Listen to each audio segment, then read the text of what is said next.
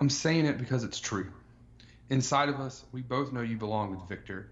You're part of his work, the thing that keeps him going. If that plane leaves the ground and you're not with him, you'll regret it. Maybe not today, maybe not tomorrow, but soon, and for the rest of your life. Is that from Casablanca? Yes. nice. I got one. Woo!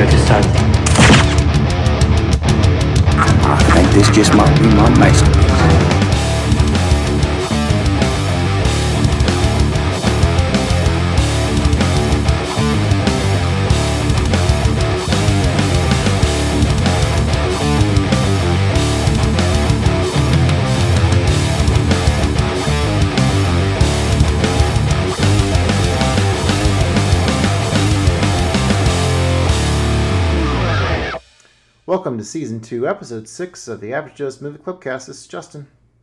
And I'm Joey. And in this episode, we picked out some criterions that we know nothing about. First up, we'll be checking out how people on many levels are impacted on this in the seedy world of the Italian mafia in director Matteo Garrone's uh, Gomorrah from 2008. Plus, we'll be doing plenty of California dreaming as we step into Wong Kar Wai's visually dazzling world of hopeless romantics in 1994's Chungking Express. And just a heads up, we do discuss our full thoughts on the films, so if you haven't seen a movie, just skip forward to avoid any spoilers. And if you want to join the club, make sure to hit subscribe, leave us a comment. We would love to hear from you. Been a couple weeks, Joey. How you been? I can't complain too much. Um, got uh, hit second in Charles, so I got a bunch of criterions before the sale started. Um, and then you know I got the, the stuff from the sale, which I we'll talk about in a bit. So I'll Yeah. just talk about all of that together. Um, Okay. I got my platinum trophy in The Last of Us 2. Um, so means I got all the trophies for people who aren't familiar with how that works. Are you, f- Um, are you a big fan of that game? I heard a lot of complaints about characters getting killed off and stuff. yeah, there are a lot of people who are were had some complaints about stuff. So spoilers, um, and for people who haven't played The Last of Us 2 and want to, so they kill off Joel, who um was one of the main characters from the first game. They kill him off pretty early.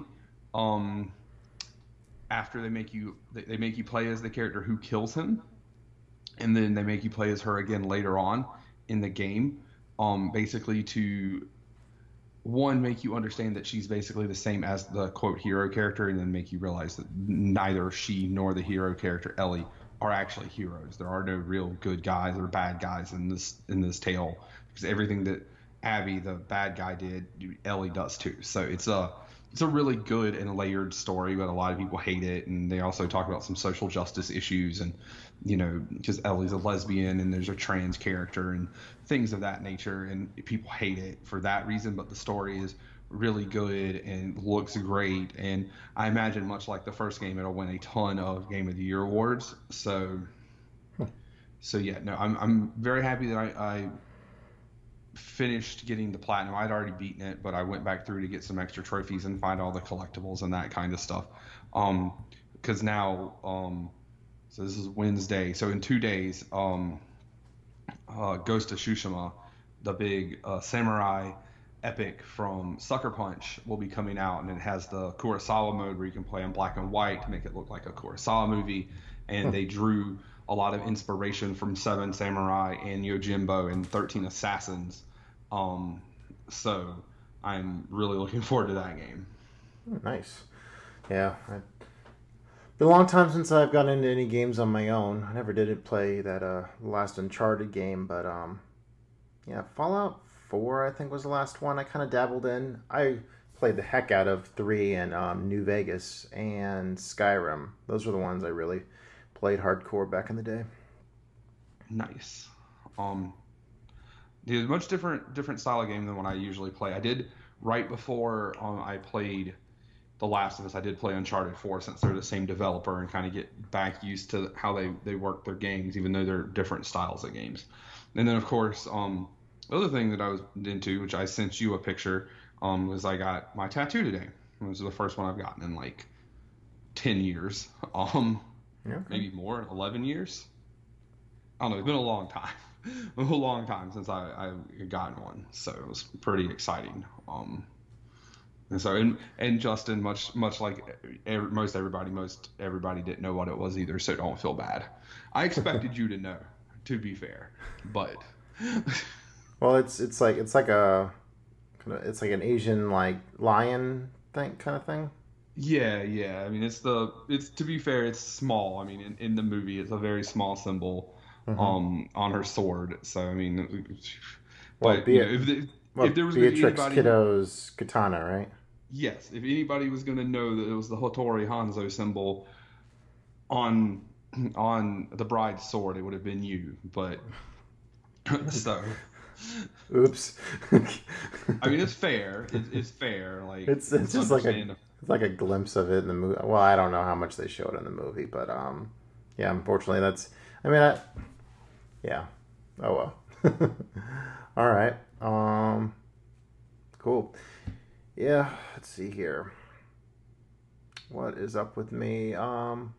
Yeah. Just same old, same old. You know, watching lots of movies, writing lots of reviews. I'm kind of happy with my new uh, system on Letterboxd. Like, I was never really sure how I should do it with like, if like I want to post like a short review right away, or if I want to like um, just say that I watched it and then come back later, delete that, and then write the review. But now what I got is like my what's coming up list, which I did only want that to be like five movies. Now it's like twelve, but I mean, such is life.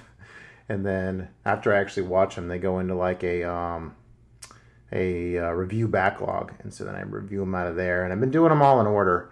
Um, the one time I got real messed up, like a year and a half ago, um, I let it get really backed up, and then I started like doing things out of order. So like I kept putting certain reviews off, and then at at a certain point, you just end up having to watch the whole damn movie again, and that's no good. So I had to let a couple movies go. For instance, um, I watched Eternal Sunshine um, back then, and yeah, I just never got around to writing about it. So gonna have to get back to that one day. Um, so Joe, you have um, you ever deal with uh, any infestations where you've lived? Um, in a couple places, there's been some infestations. Like I'm, um, when I moved back to the Florence area a couple years ago, the place where I moved in to live, like it didn't matter how much it was cleaned, how much it was bombed. We bombed it while I lived there multiple times. There was Madagascar cockroaches. They just could not get rid of them. Yep, mhm, the big, the big fat ones. Um, like you just, you just could, we could not get rid of them. Like the bombs would make them go away for like a couple weeks, and then they'd just be right back. Um, hissing, and hissing cockroaches and with little white specks in South Carolina. Uh, palmetto bugs, that's what everyone call them.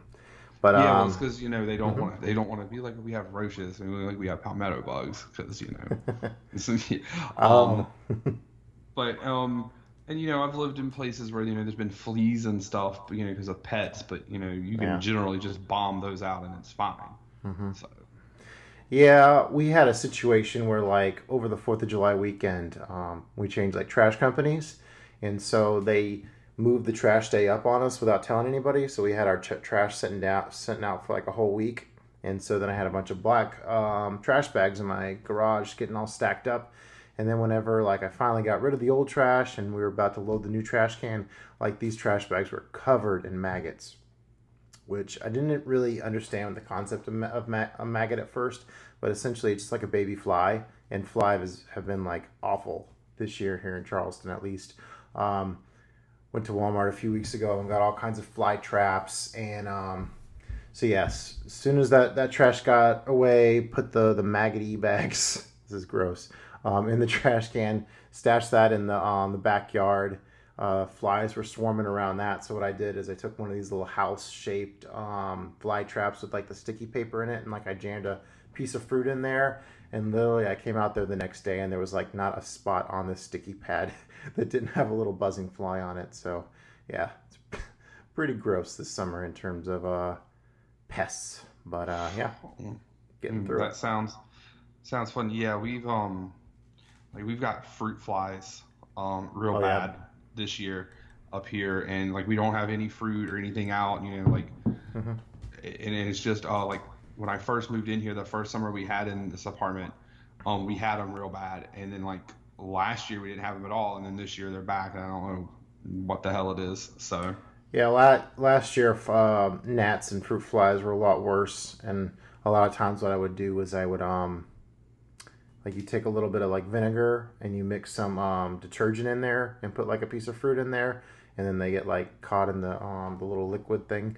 Caught a, quite a few of them that way, but um yeah, the sticky pads are pretty good. One time I had, a, I had like I had stored a bunch of bird food in the garage, and there's like all these moths, and I bought some moth pads, and um I trapped them in a couple days. So, yeah, the things you learn when you uh, start living on your own. yeah, and what, South Carolina is a big hotbed for uh, COVID again. I guess we're like one of the highest in the nation. Like my we're like we're like if we were a country, we'd be the third highest country in the world.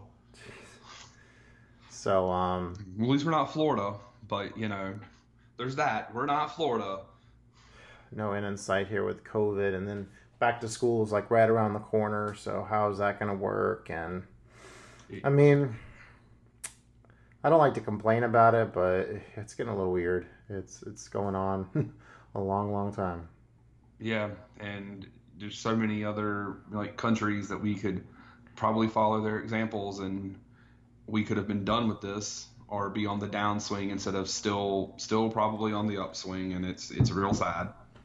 So But on a more humorous note, um, after all that craziness, um, so the movie I watched because I was on vacation this time last year, and I looked back in my um, like my letterboxd diary, and it's I saw that I had watched Butt Crack last year, which that leads it, which was the first Troma film I ever watched. You can actually watch this thing on YouTube. It's it's pretty doggone ridiculous. But uh, that leads us into tonight's movie pickup game.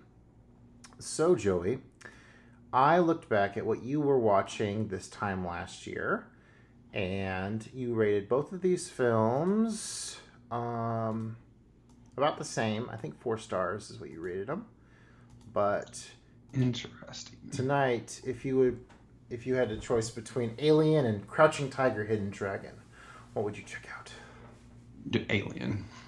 Oh yeah, Alien. Yeah, I like that Huh. movie way more than than Crouching Tiger, Hidden Dragon. oh, Um, that's surprising. it, yes, and as much as I love martial arts movies and, and Asian movies and all of that, the the, the wire the, the wire fu turns me off real real hard.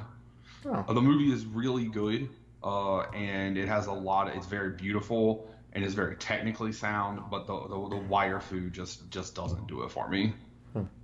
Yeah, Alien's a very slow, um, you know, atmospheric movie. So, um, interesting to hear that you go that that direction. Um, yeah, my my roommate thought that uh, I would like Aliens more than Alien, Mhm. and um, no, I actually think I think Alien is a much better movie. Um, Wow. yeah, yeah. Yeah, I like them both, but I definitely prefer Aliens. But hmm. interesting. All right, let's talk more about some of the movies we've been watching lately. And Joy's actually been watching a few lately, so let's get into our good, the bad, and the ugly.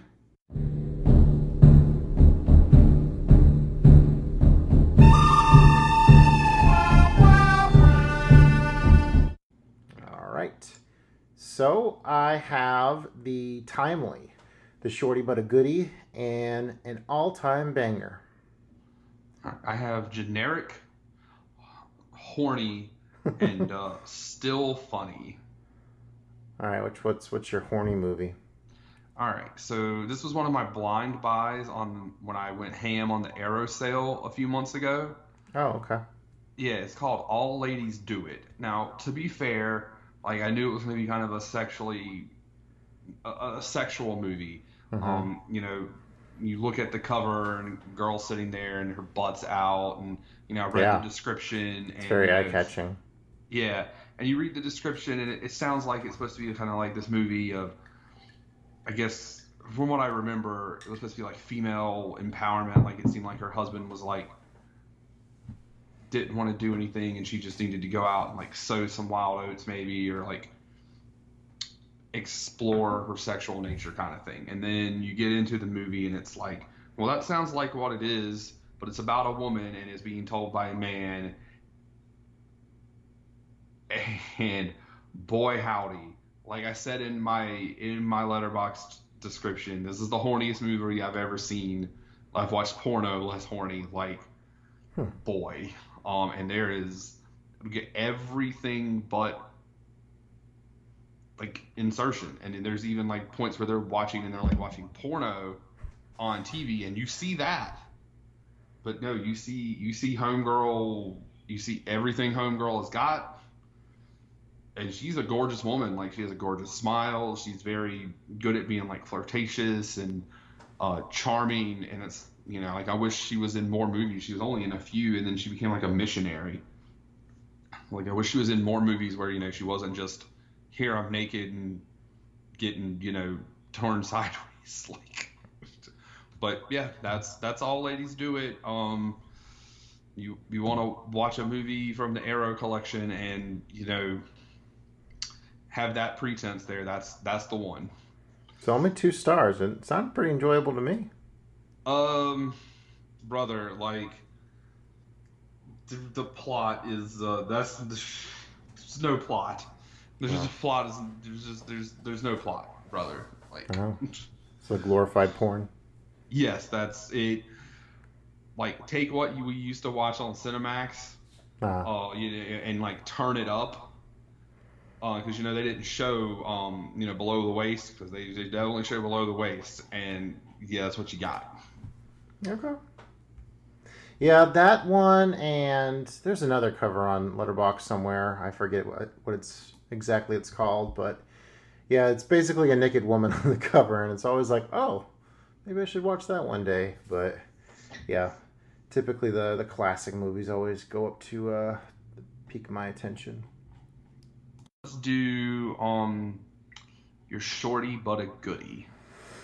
Okie dokie. What's that one called again? Um, it's called A Nation's Pride. Have you heard of this? I have not. Okay, A Nation's Pride is the little movie that the Nazis are watching in the theater during Inglourious Basterds. Okay. So, um, yeah, it's about a six. Um, I think they just th- they just show a few uh, frames of it in the actual Inglourious Basterds, but you can watch the whole thing on YouTube. Uh, it was directed by directed by Eli Roth, but it definitely has QT's um, signatures all over this thing. And yeah, I mean, it has you know his signature like really uh, dark but funny uh, humor. I mean, there's this you know this Nazi up in this bell tower up in Italy, and uh, he's just gunning down Americans left and right, and like the bodies are like stacking up like crazy in the street. So you got that aspect. Um, the whole floor of this tower is just covered with shells. You got that. Um, it's actually really um, timely and one like of its main message because like this one general's like, "Hey, do you want us to bomb the tower and you know knock this guy out?" And he's like, "No way! That tower's been there a thousand years, and I'm not standing in between. You know, I'm not turning a piece of history into dust. You know, at the sake of people's lives." So it's like, whoa, that uh, that kind of hits home with what's going on lately in politics and um, you know social spheres. So yeah, that um, yeah, this thing's just ridiculous. I mean, he like carves this like perfect swastika on the floor and like some of the bullet holes on the outside of the tower are in the form of a swastika. It's totally ridiculous, but also very entertaining. It's only six minutes. If you like Inglourious Basterds, then that's a must watch. Yeah, yeah. Especially if it's only six minutes long. Like, Yeah, I definitely spent more time writing about it than I did watching it, which goes for most of the stuff. But moving on. all right. So I have uh, generic and still funny. All right, let's just uh, we can go generic and and on a higher note. All right, so that's uh, knockaround guys. So I, I was just scrolling through my I don't even think it was my watch list. I was just scrolling through some movies on Netflix one night, and uh, it was like, oh, here's this uh, this gangster movie, and it had uh, Seth Green and Vin Diesel in it, and it's from like 2001, and so I was like, sure, I'll watch this. and it also had um, John Malkovich and uh, mm, our favorite person on this show, Daddy Wants to Fuck, Dennis Hopper.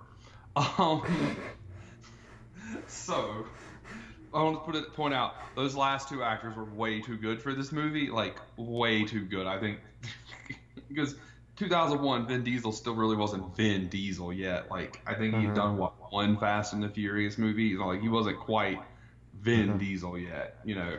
Yeah. Um, so, boy, like, all right. So Vin Diesel, Seth Green, and two other guys. They're like the kids of gangsters. They're trying to prove themselves. They've been spoiled and sheltered their whole lives, except for Vin Diesel. He's the rough. He's the roughneck. He's the muscle. All the other guys are like rich, spoiled kids. Um, they lose a they lose a fuck ton of money in like Montana, Idaho, somewhere bringing it back from Washington. Well, Seth loses it, and then they all go out there and they try to find it, and then it's just it's not very good. Just just it's very generic, and then you know John Malkovich turns out to be the actual bad guy, and he betrays them, and blah blah blah blah blah. And then the the last two left which was not Seth Green. It was one of the other ones. Him and Vin Diesel, like they learn a life lesson, and he's like, I don't want to be in the family. You know, he tells that to Dennis Hopper, and he goes off to try to be a sports agent. And blah blah blah blah blah. It was not very good. It was just very generic, like whatever, hmm. like yeah. I'm sure some people would like it. It just it didn't. I just was sitting there like, okay, cool. Yeah, whatever. So So you just it was just came up on Netflix. Is that what you yeah, said? it was on Netflix, and I was just like you know scrolling through movies and you know looking for something to watch, and it was like, oh, uh, here's a movie about gangsters. Oh, I'm gonna watch a gangster movie tomorrow or whatever. Y- You know, sure, I'll watch. I'll watch this. Cool, because you know at that point I'd already read the description of of the of the main feature of the night, and I was like, okay, we'll we'll watch this into this tomorrow, and I was like, oh, this is real. This is not very good. this is very it was very average. Gotcha. All right, so we did. We got, I got- one. I got timely and an all-time banger. Oh, timely. Okie dokie. So yeah, with the the recent social unrest, I've been watching a couple uh, Spike Lee movies. I start off with um, Bamboozled, uh, and then I did uh, Do the Right Thing, and I saw his new film, Da 5 Bloods, on Netflix. Uh, but the timely one I wanted to go with was uh, Do the Right Thing, which feels like it pretty much could have been made yesterday with um, you know everything that's uh, gone on here in 2020 in terms of you know social social injustices. Um, yeah, do the right thing. Wow, definitely want to be back in the conversation with this. I hadn't seen it since I was uh, in high school, and watching back through it, like the big debate, like I think we had talked about this on bef- before on the show. The big debate is does Mookie do the right thing more or less by trashing this pizza parlor after his um, good friend gets killed by a cop. And watching back through it, I was like, I kind of felt the same way I did the first time, where I felt all the sympathy about this darn pizza place. And I'm like, well, that shouldn't be the case. I should feel more sympathy for the guy that got killed. And really kind of peeling back the layers of the film and watching all the way back through it, Spike is very manipulative on how throughout he layers on your sympathy and then at the very last second he kind of changes directions on you because the guy that gets killed in this um this movie, a Radio Raheem, he's very much of this kind of unknown person. Um, and so he really tests like, you know, are you going to directly just, you know, stick with um, or go to, you know, like your sympathies to this person that is killed that maybe you don't know them? Have you attached yourself to them? Or are you going to stick with this thing you've been um, kind of led along with the entire time? So it's very interesting how Lee does that. Um, it's it's a really really um, kinetic film, I would say. I mean, it's it kind of washes over you, and you're like, oh, why why exactly do I feel th- this way after experiencing that? And you you know watch back there, and it's very layered with each character having their different nuances. Um, basically, the plot is the fact that there's this character named Buggin' Out, and they're all at this um, this their neighborhood pizza place called Sal's famous pizzeria, and he has this wall of Italians on the wall. And Buggins out is like, hey, you're part of our community. We should have like you know famous black people or um, you know black people representation on the wall. Which, whenever I started thinking about that more, I mean, it's not just. I mean, you go into any pizza place in America, your chances are you're going to see a bunch of Italians on the wall, but having this conversation about representation you know it's more than just this pizza place you know it's you know black people's um, representation period in america kind of um, coming to the forefront with this conversation. It's I, re- definitely check out all the different letterboxd reviews with people's opinions on it. Um, there's so much to talk about with this. Um, so i definitely uh, if you haven't seen do the right thing definitely definitely something you should watch just to um, i mean if nothing else just kind of having more sympathy towards you know like you know the different um, you know what minorities have to deal with. Uh, there's a lot there, a lot of difficult stuff to talk talk through. I spent shoot two days going through my review to making sure it was just right how I wanted it worded because I mean it's very sensitive topics. So uh, do the right thing. It's a criterion. It's uh, it's a masterpiece. Check it out.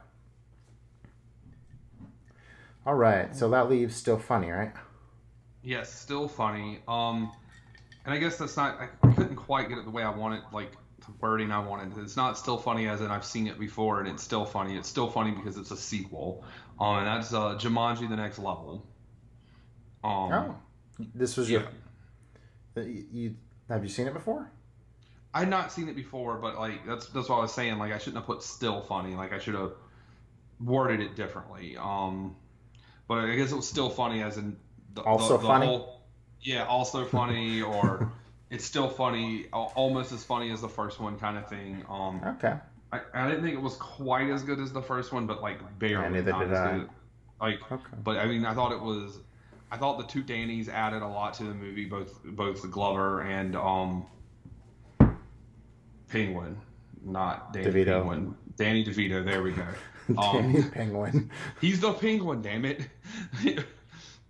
um, so I, I thought they added a lot. Um, you know, I mean, part of the reason it wasn't as funny is you didn't have Jack Black teaching Karen Gillan how to be hot. Okay, like that's like you don't have that scene, and that scene Right. like made. Oh, I was so bummed that like whenever she does have her breakdancing like uh, fight, like it's the same song. I'm like, they couldn't have given us a new song to do that too. I don't know. but I was a this little underwhelmed was- with this one. was was still really good.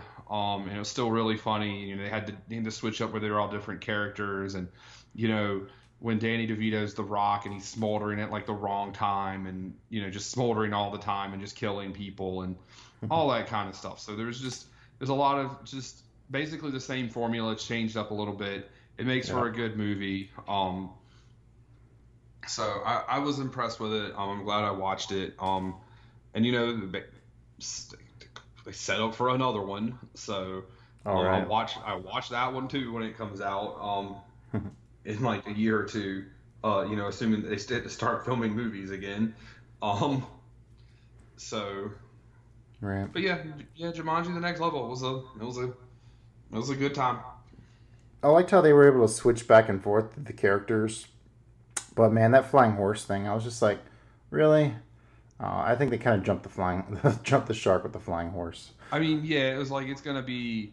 Um, I I thought that the um, Danny Glover's character when he when he became the horse was gonna sacrifice himself in some way as opposed to staying behind, but you know whatever it's still you know that pulling on your heartstrings kind of thing that they were shooting for there. So Yeah. All right. All right, so you have an all-time banger. What what banger and mash do you got for us today, my friend? All right, so you guys know I've been, uh, you know, watching back through all the Scorsese's, what I've seen, uh, stuff I hadn't seen in a long, long time, and I've had this Blu-ray of Taxi Driver sitting there waiting for me to finally watch it again, and wow, Taxi Driver. Um, yeah, Robert De Niro. You got, um, you know, Scorsese. Um, the writer escapes my mind. um, what is the writer of Taxi Driver? I'll know in seconds. I don't off the top of my head, I could not tell Oh, you. Paul, I've Paul, Paul Schrader. And Paul um, Schrader, like like the Paul Schrader. No, that's Paul Shaffer. I'm thinking of. So never mind. But okay. Paul Schrader was a famous uh, movie critic who turned um, into a screenwriter, and he he's directed a lot of cool stuff. So yeah, Travis Bickle. Um, yeah, gosh, this movie um, so so stylish, so so seventies. Um, it's interesting. My, my my overall takeaway was like, man, as great and as deep as this movie is, it kind of just washes over me, and it doesn't really pull me in, like emotionally. But I I mean I appreciate so much about it, but I don't love it. It's it's kind of a conundrum I have. Um, he's such a. I mean, you've seen Taxi Driver, right? Oh, you you saw Yeah, it I- just the last two years or so, right? Yeah, I saw it in like a March or April of 2018. It was uh, like I think the first movie when I was doing my countdown to 1,000. So it was in it was in that list. So yeah, it's such an interesting character study of this guy who like complains so much about seeing like the filth on the streets driving his cab every night, but yet he drives the streets almost like constantly. It's like the somebody that's obsessed with what they hate, and then he like manufactures that into like um, you know racism, misogyny, and violence. Um, one thing I really noticed was like Scorsese has a cameo in this thing where he's like in the back of the cab and he's talking about like all these different topics like racism. Um, well, he's being racist, he's being misogynistic against his wife, and he's talking about violence. And I kind of like at first when I was watching that scene through, I'm like, man, I wonder if Scorsese like regrets this scene because he's being real twat in it. But um, but yeah, all these are aspects of like what brings out the worst in Travis, and so that's um, it's almost like an alter ego in a way if you want to think about it really deeply. Um, again, it's one of those. I spent a lot of time writing about this one on Letterboxd. Um, had a lot of interesting uh, follow up conversations. A few shout outs to my Letterboxd friends. Um, Max Rothman had a really good in, um, insight about how Travis Bickle almost represents like this um, former like Western kind of persona that's now in like a city landscape. And um, one another one of my friends on there, uh, Rasmus, uh, followed up with some insights they had as well, and then we even have a little debate about is he is he not dead at the end. So um, yeah, it's really cool to get connected on Letterboxd with a bunch of you know high thinking people about a movie like this where you can really really dig your hands into. Um, yeah, you, we could have a whole show on Taxi Driver, so I'll leave it there. Um, yeah. nice. Also, you know, a good um, little bit of a tie into the main feature because I'm pretty sure uh, Gomorrah was a uh, Martin Scorsese presents movie. I'm pretty Yes, sure I saw that at the beginning. So we have a Martin Scorsese presents and a and a Quentin Tarantino presents movie. Um, Yeah. so Now, our featured movies this week, we are talking about a couple criterions that we uh, know nothing about. But since we're on the topic of criterion, uh, we'll dust that top, that old box off again. Um, yeah, and talk, do a little criterion talk. I know it's the criterion episode, comes with the territory, right? that is correct. Okie dokie. So, um, how did you become aware of uh, the old criterions, Joey? I'm pretty sure that either it was either through Letterboxd. Um, I'm also pretty sure Carl has a bunch of them. Um, and he, um, it, and it was him that explained, you know, explained it to him to me. Um, and then you know I went out and purchased one, and then I found out that I had already had one, uh, when I purchased that first one. So, um, and I was like, oh well, I've had this for years. I just didn't know it. Um, so, uh, so the first one that I had had for years, um, was Chasing Amy. Because you know I was a big Kevin Smith fan, and so of course it had like a little bit of nicer case, and you know said like collector's edition or something on it. So even back then, I you know wanted the the nicer, fancier cases and that kind of thing, but I didn't know what Criterion was or anything like that. Um, but then the first one I went out to buy specifically because it was a Criterion um, was Lady Snowblood. Um, Nice. because you know gotta gotta then that's what started my quest to find like not only you know like fancy copies of Quentin Tarantino movies um and specifically Kill Bill more so than the rest but um anything that like inspired Kill Bill um and different Quentin movies as well but specifically Kill Bill um that that's what started that so you know not, not, it's all history from there All right.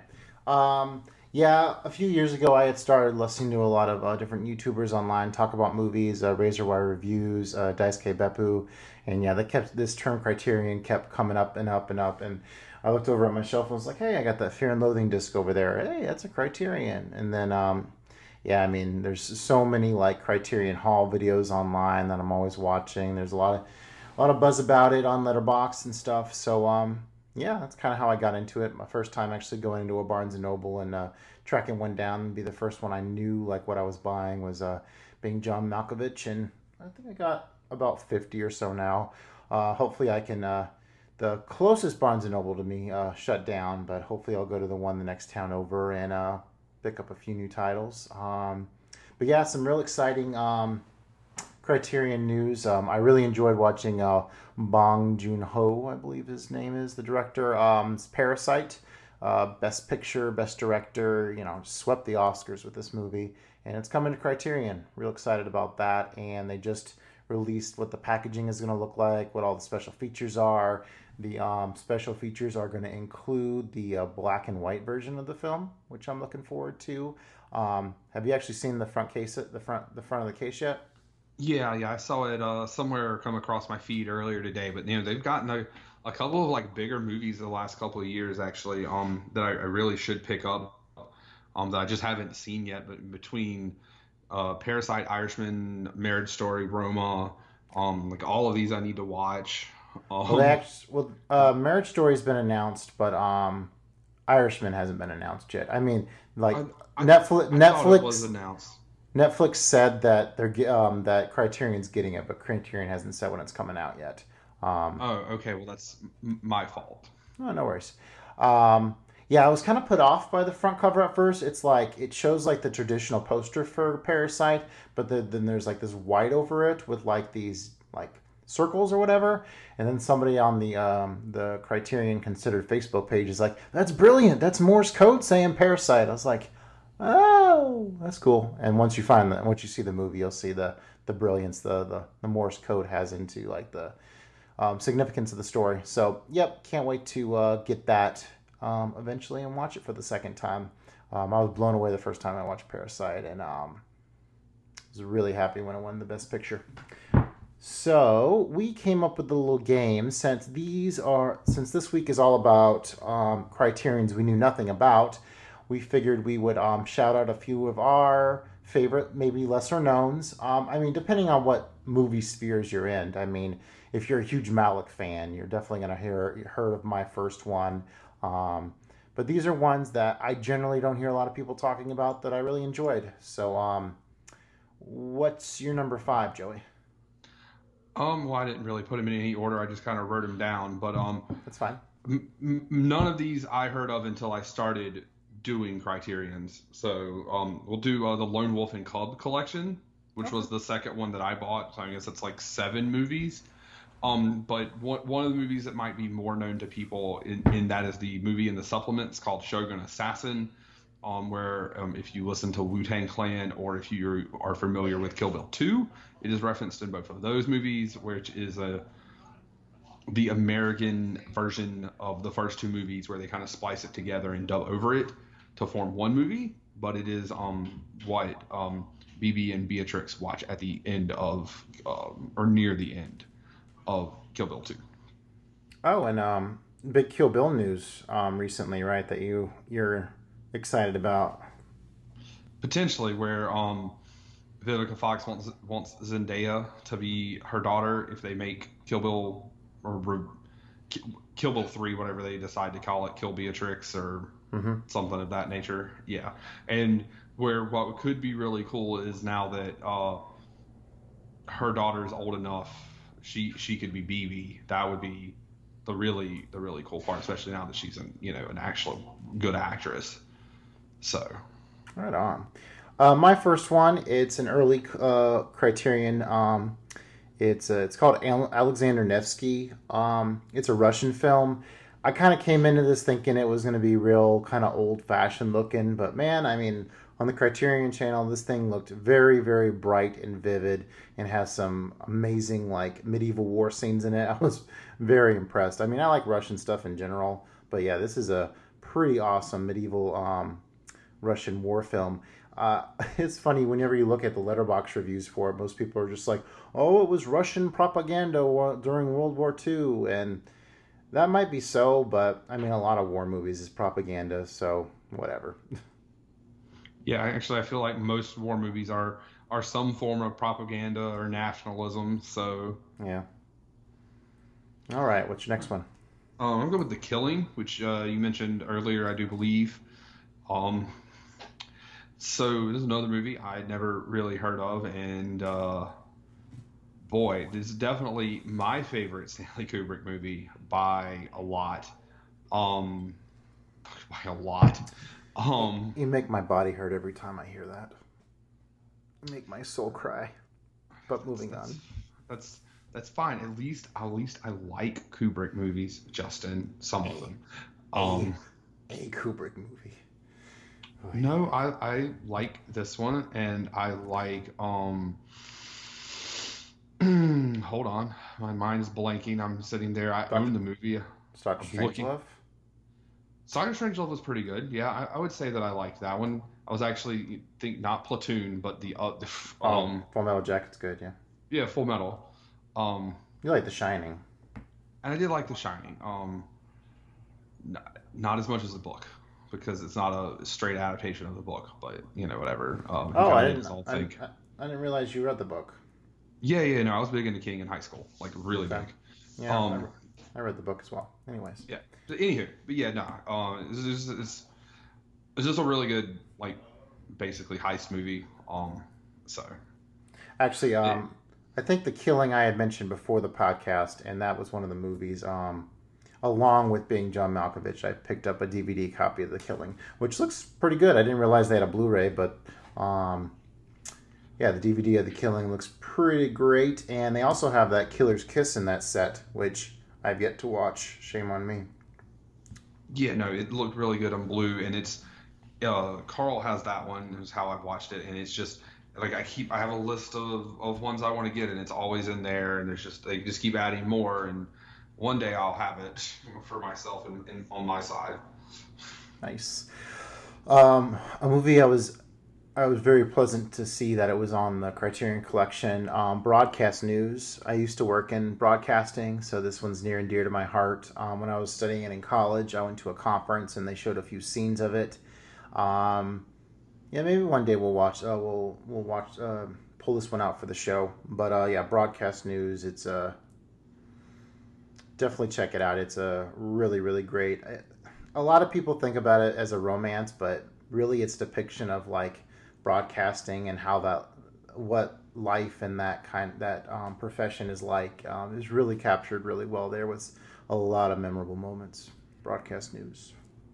All right. Um, the next one for me um, is by one of the most beloved directors on the, the, the collection, actually. But um, Kurosawa. kind of, huh? Kurosawa. Yeah, it is by Kurosawa. Okay. Um, but it, it, it strays from his general what what you think about when you think of Kurosawa. You know, samurai movies. It strays from that. It is high and low. Look at you. um, but it's, it's just so good, and it you know it's black and Yeah. white except for the one part where he throws that pink smoke up, and it just it's it's it's Kurosawa and and um. Wow, why did why am I having so much trouble tonight? Toshiro with Mifune. people's yeah and it's just a powerhouse of a movie. And like, if you haven't seen it, like, please just just stop listening to us and go watch it. Shit, it's so good. Um, it's like in my top ten movies for this year. I I just it's so good. Like, and I I wish I had heard of it sooner. I wish I had seen it sooner. Like, it's one of the reasons I purchased it when I went out and bought movies this year when I was only buying a few. Like, that's why I bought it. Is ridiculously good. Like, I can't say enough good things about it. Awesome. It's kind of ironic. Uh, my next one is a, uh Kurosawa as well. Unfortunately, uh, this was a um, a Kurosawa laser disc back in the day. It's uh, the film Dersu Uzala. It was one of his later films. He actually he got it made up in Russia. It tells a really really good story about this like Russian kind of military leader explorer who's like exploring the Siberian, and he runs into this little guy named Dersu, and they develop a lifelong friendship. Um, if you watch it, you're like, hmm, I think this Dersu guy might be an influence on uh, mm, uh, George Lucas for um, a little character he made. So, um, little props to uh, if you're a Yoda fan, I definitely recommend you check out Dersu Uzala. It's on the channel. One of my favorite Kurosawas, very under uh, underknown. Nice. I will, I will take that into consideration. Um, as I just every time I watch one of his movies, I just fall more and more in love with him. So It's like, hmm, we got this Vin Diesel movie or Dersu Uzala. Got to go with the Vin Diesel. I mean, sometimes you want to watch something that doesn't require your brain to work. True. I had my yeah. We had talked about that a few shows ago. I, I was like, hmm, John Hughes, come and make me my life happier. so, all right, what's next? Yeah. Um. So this one's probably the one that is the most, probably the most well known on my Uh-huh. list. But um, we've talked about this last season, uh, compared it to like another movie. But uh, is blue is the warmest color. Um, Okay. it's an absolute masterpiece of a movie. Um, and I think people probably know it just because I guess there was some controversy of some of the subject matter, and and maybe because of the director. I think there was some controversy with him as well. But Yeah. Um, I have a feeling maybe you know just r- people who watch maybe regular movies or just only like U.S. releases probably don't know anything about it, and um, you definitely should watch it. It's um, a great coming of age story, a great love story um, between these two women or young women, girls, whatever, and um, it's yeah, it's just like me and you said, it's a, it's just a masterpiece. Yeah, some of it's very explicit. Um, they show some graphic stuff, but um, like it's yeah, it's just fantastic. And I, I think like if you're into that kind of you know those kind of movies with the people growing up and living life, then you should definitely do yourself a favor and watch it. Yeah, unfortunately, blue. Um, a lot of times people will be like, "Oh, what's the sexiest criterion?" And you know, someone will be like, "Oh, blue is the warmest color," and they're like, "Oh, but it's downright pornography and stuff." And um, I think often it'll get like written off for you know its explicitity, but um, like you said, it's it's a very beautiful film. I was blown away by it. All right, my number two. I'm gonna go with one of my Lars Lars von Trier films. Um, my favorite from his uh, uh, from him, Breaking the Waves.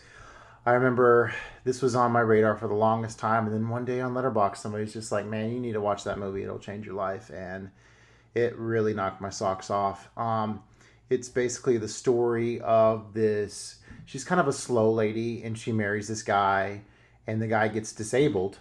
And you know Lars, he likes to be very perverse in his movies, and so it brings up the concept of being faithful to your husband and the fact that his he wants to like since he's paralyzed he can't have sex with her anymore and so she want he wants her to go out and have sex with other people and to hear about it so he's kind of a pervert in that way um and and her being so devoted to god like she goes through with it and how far will she take this and it, it's it's a very uh, it's i mean lars is perverse but man this this there's something about that movie that I, it just blew me away. So, uh, breaking the waves.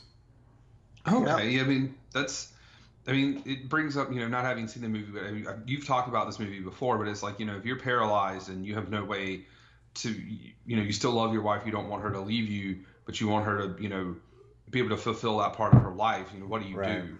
And mm-hmm. then you also have your needs that you still at least mentally have. It it it it, it raises some questions, and I guess you know that's what it, it tries to explore. So Yeah. that's it's kind of a it's that's a lot there just just in the description you gave. You know.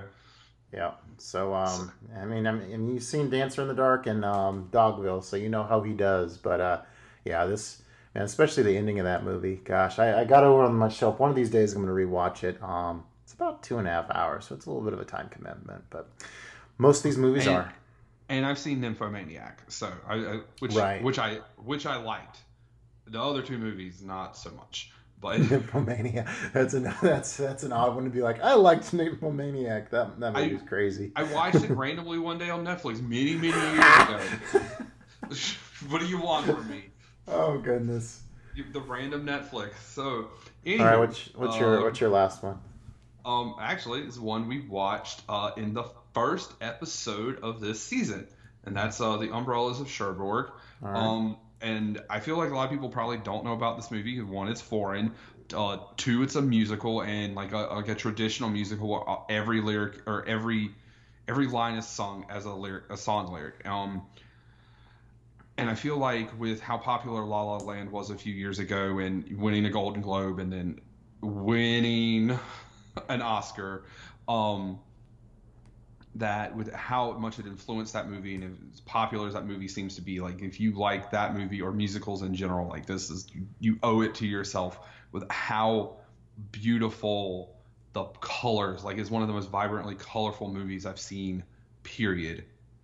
Um, and then how enriched, like de- detailed they, I don't know, how much they put into the love story and everything that they that goes along with that story and what they do with it. Um, you just feel like you owe it to yourself to to check it out. I think it is on the channel.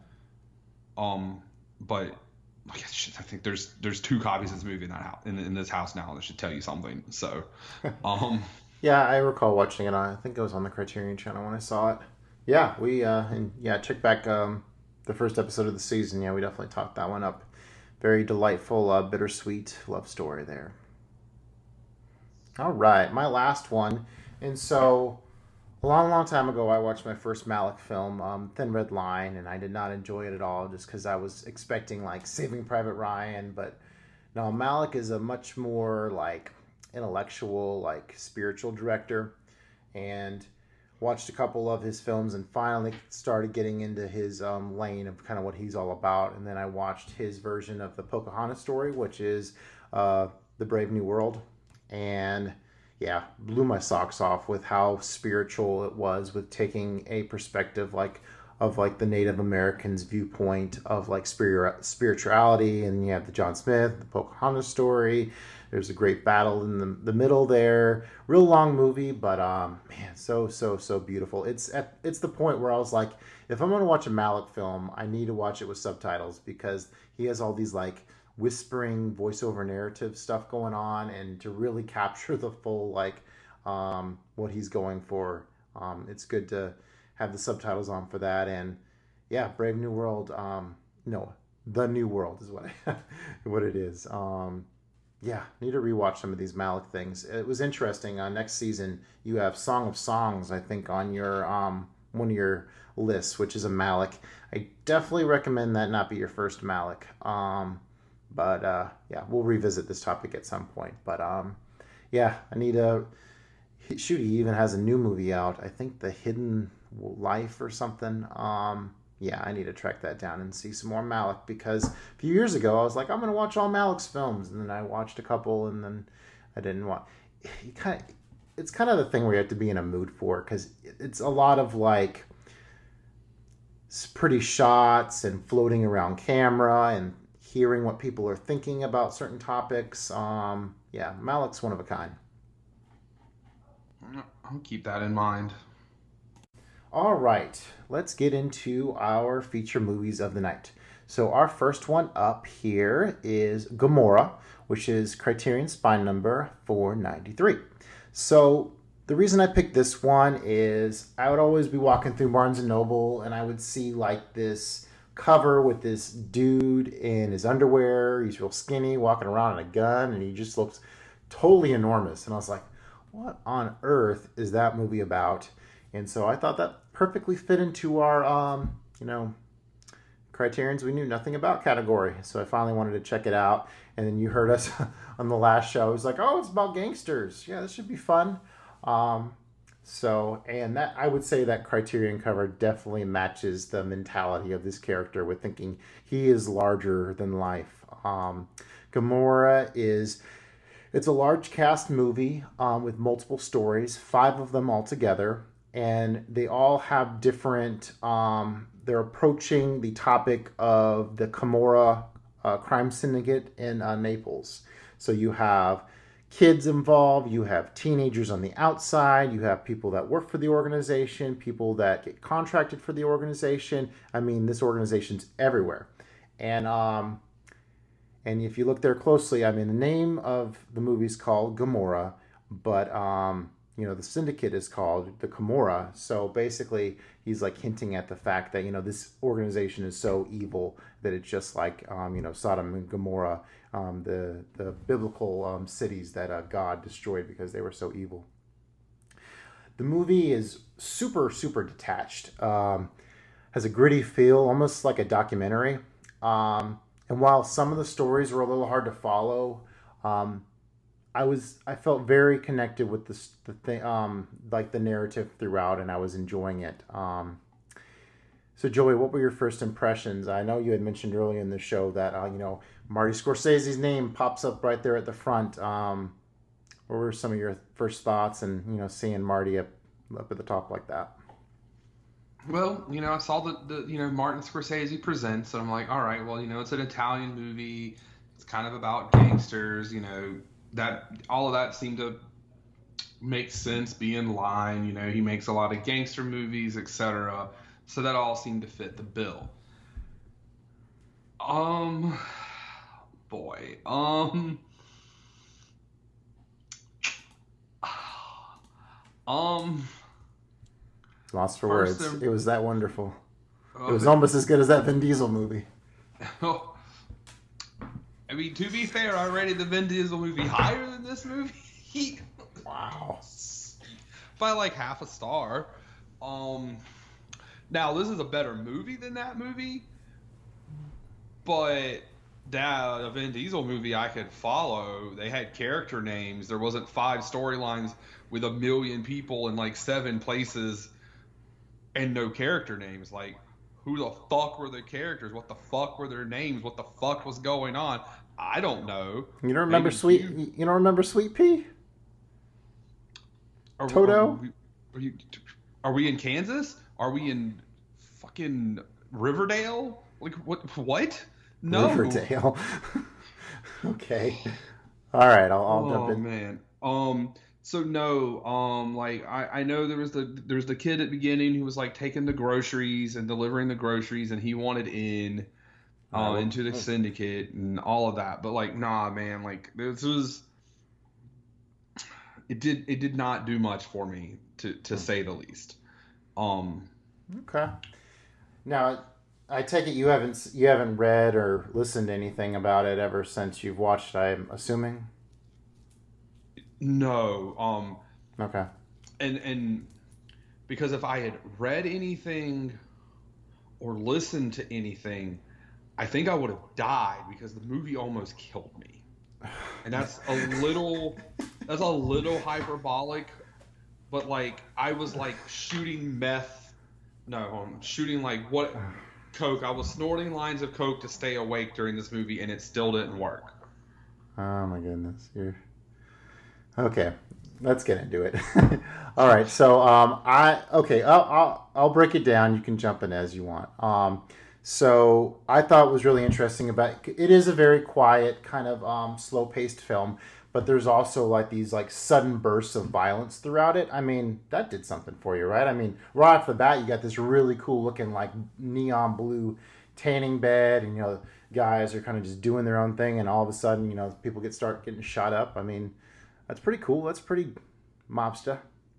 I mean, until you said that, I had forgot that that had happened. But yes, it's like, The all right, these guys, scene. these are guys are getting tanned. All right, they're they're you know, they're getting tanned, and then they just randomly get shot, and it doesn't connect to anything. All right, I'm I'm convinced that if a movie has any reference of Scarface in it, you, you immediately hate it. I think that's that's the, the, the rule of thumb we've come No, to here. the, the La Haine Scarf- has the a references Scarface in there. Scarface at Hate least it. made sense because they they grew up watching Scarface and thought they were gangsters and thought they were badass. Like at least that made sense.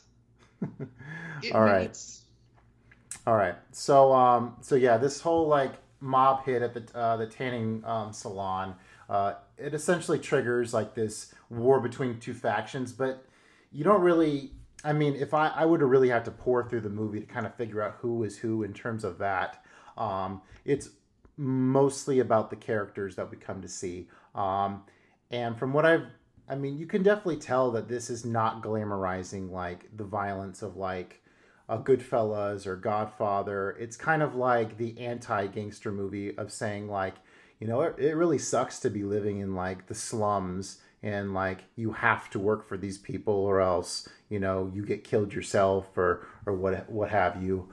Um, so it's definitely deglamorizing, and I've seen more of these um, anti-gangster movies lately. Um, I saw Mickey and Nicky a few um, months ago, I think, and that kind of had the same vibe too. Of it's it's definitely not you know making these guys look like you know awesome people. It's making them look like you know total assholes in what they do. Um, so, what are your thoughts um, on this being kind of more of a harsher look at um, the gangster genre compared to like Goodfellas, Godfather, um, Sopranos? I know we both love all that stuff. So, um, see any correlation or you know how it kind of goes against that? I mean, okay, it's definitely a much different. It definitely portrays the like the, the gangster life in Italy to be much different than how it's portrayed in like American gangster movies or gangster TV shows, like you said, like Sopranos, where you know it, it's yeah you're doing you're you're doing a lot of gangster shit in the kitchen, but you're also you know you live in a big house, you're driving Tahoes or Cadillacs, and you you know you got fancy watches and you know what have you. You know you're basically living it up, especially once you you know make it past being a soldier. Once you're once you're higher up, kind of deal. But yeah, no, definitely in these movie in this movie, um, it's um, it's basically just scraping by. It's what you got to do, kind of thing, and it's uh. Um, it- it's At not. least, at least for these lower level people, because the organization. So I mean, we don't see anybody at like the top of the organization that is, you know, seeing all the money of these what hundreds of thousands of dollars worth of euros of drugs that they're selling all the time, and um, you know, all the investments. So we never see that level. It's it's more like we're seeing kind of the grunts and the wannabes um, throughout this film. Uh, do you remember that episode of The Sopranos where they actually go to Italy?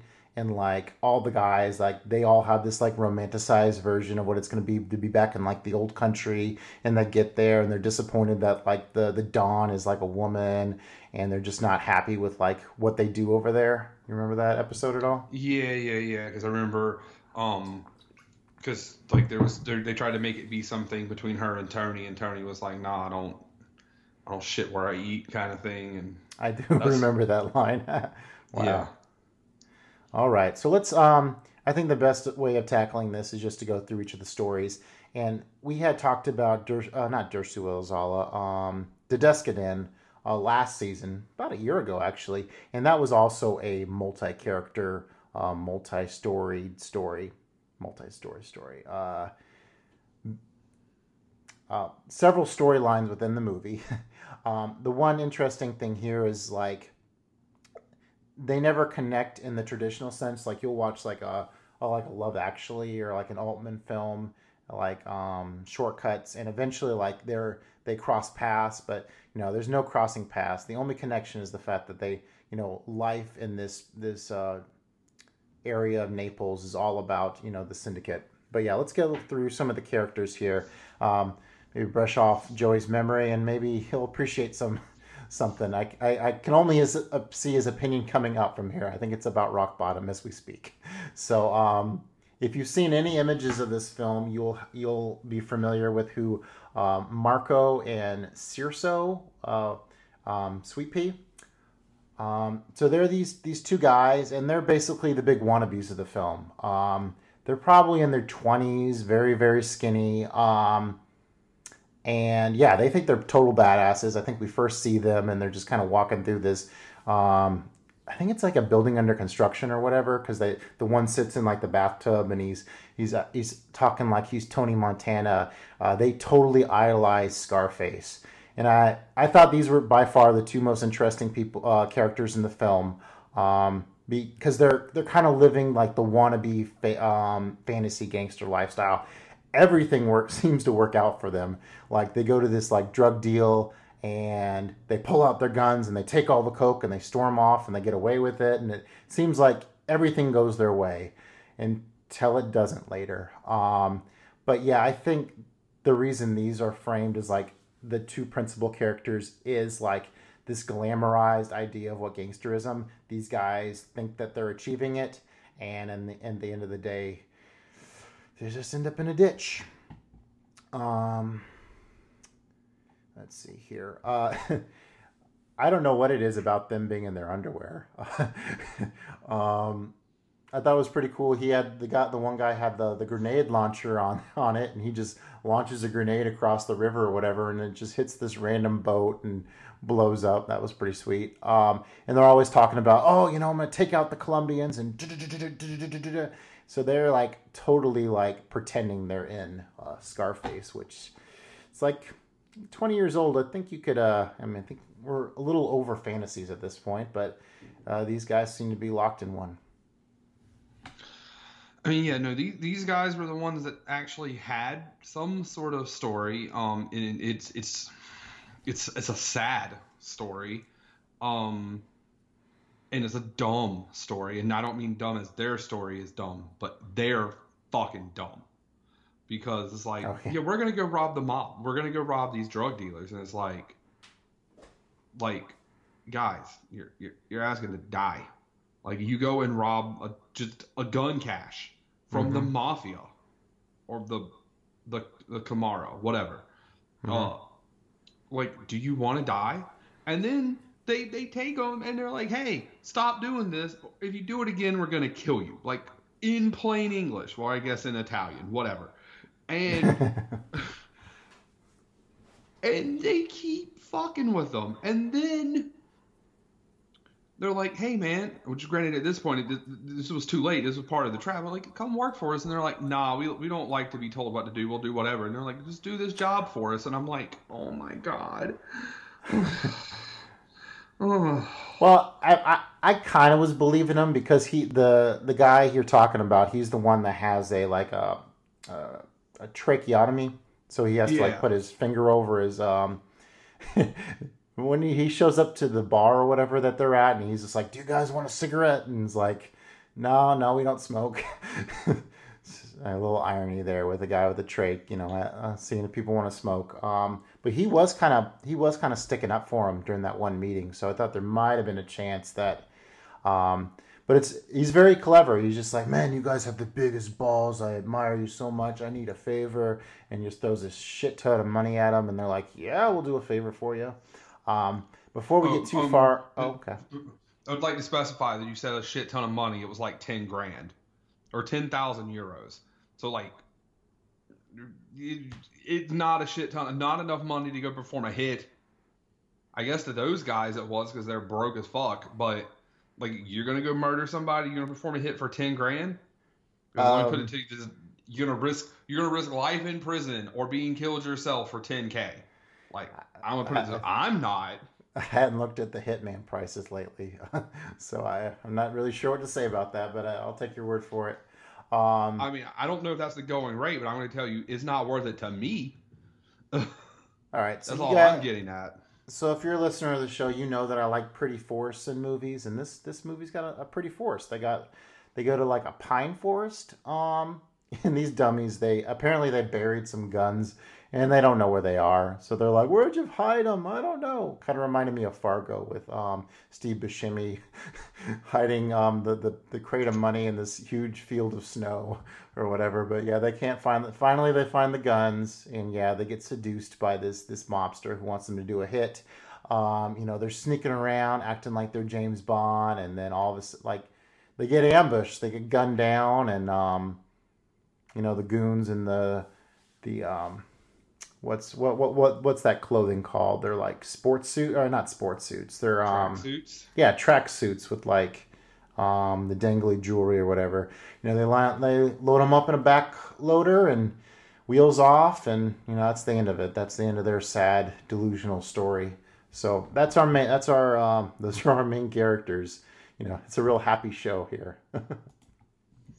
All right. And that's so, the movie, folks. We can move on, but we're Oh, not. come- No, we got to talk about the rest of these these guys. You got a movie to talk about here. All right, so the next person I thought was the most interesting was uh, Toto. He's the little kid. Um, so he's basically he like he delivers groceries around this really. Um, I mean, it's a very slummy apartment complex, but at the same time, it kind of has real kind of some cool architecture to it. Um, and then one day, like he sees like some mobsters or um, I think they're doing some kind of drug run and I think they get busted by the cops and so they drop the drugs and so he shimmies his way up to where that took place and he like delivers it to him and so like all right kid you want you want in? Um, so they have this initiation process where they make him wear this bulletproof vest and you know they shoot him and um, you know let him in and yeah they say, "Oh, you're a real man. You took the bullet or whatever." And like in the next, like, a little later on in the mirror, he's like marveling at his little uh, bruised bullet on his chest, kind of like if you're like in a fraternity and you got a brand or whatever, you know, like you're one of the team now. One of those kind of initiation rituals. Um, do you have? Do you recall like some of the cool, um, like new age electronic um, music that they play um, periodically throughout throughout this thing? Not particularly, no. All right. Um, there's a scene I enjoy where they're, you know, jamming to some tunes. They're like making kissy faces at some girls over at like a market or whatever. And I think That the I remember, but I don't remember the music. okay, um, I think it's the boy's mother who like snatches him out of the car and's like, "What are you doing with them? You get over here right this second, Mister." Um, they have a pet monkey. I thought that was pretty fun, and uh, that yeah, that's pretty much all there is with Toto's story. Um, you know, just the this young boy who, um, yeah, he uh, you know he wants to be one of the guys. Yeah, Um, he he gets one of his neighbors killed. Like he for for some reason he and he he lures her out. It's the lady he delivers groceries to. Oh, he right. lures her out and they shoot her in the back of the head. I don't remember why, but he does. Yeah, I think I yeah. I mean, there's that whole like factions. I, I do remember that now. And yeah, man, the violence in this movie. I mean, it's just so quiet for so long, and then bah! in your face, very intense, like almost frightening. Um, so you really kind of sinks in whenever it, it does happen. Yeah, because he didn't want to do it because um, but they're like if you don't, it it's them or us, and if you don't do this, we're going to kill you. You don't, and so he had to, but I don't remember why they wanted to kill this lady who he just delivered groceries to. I guess she was she was the mother of like this other kid that he was friends with, but they were on they were on the other side of the faction or something. So he just had her killed. He he set her up and they killed her. Right, so the next interesting character I wanted to talk about was um, Don Ciro, which when I first hear Don, like I'm thinking he's like going to be like one of like the big bosses, but no, he's like totally like a middleman, like money courier kind of guy. So basically, his job is to go around to all these families in this apartment complex and to give them money to make up for like their mafia family members being locked up. And as the his story goes along he gets more and more kind of stressed out about like him his life being in danger. Um so at one point like he start he starts wearing this bulletproof vest in order to help protect himself. Um he's almost as bad as a tax collector in the fact that like you know like he'll give somebody some money and walk away and he's like oh i don't have enough to live off of this you know you get back here and he just keeps he keeps his head down and keeps walking um So that's kind of his deal. Um, and then at one point, he goes to deliver some money, and he gets held up by the other faction, and they're like about to kill him. And he's like, "No, no, no! I'll do whatever you want. I'll do it. I'll do whatever you want. I'll even defect." And he's like, "No, you know, you don't matter. We want money."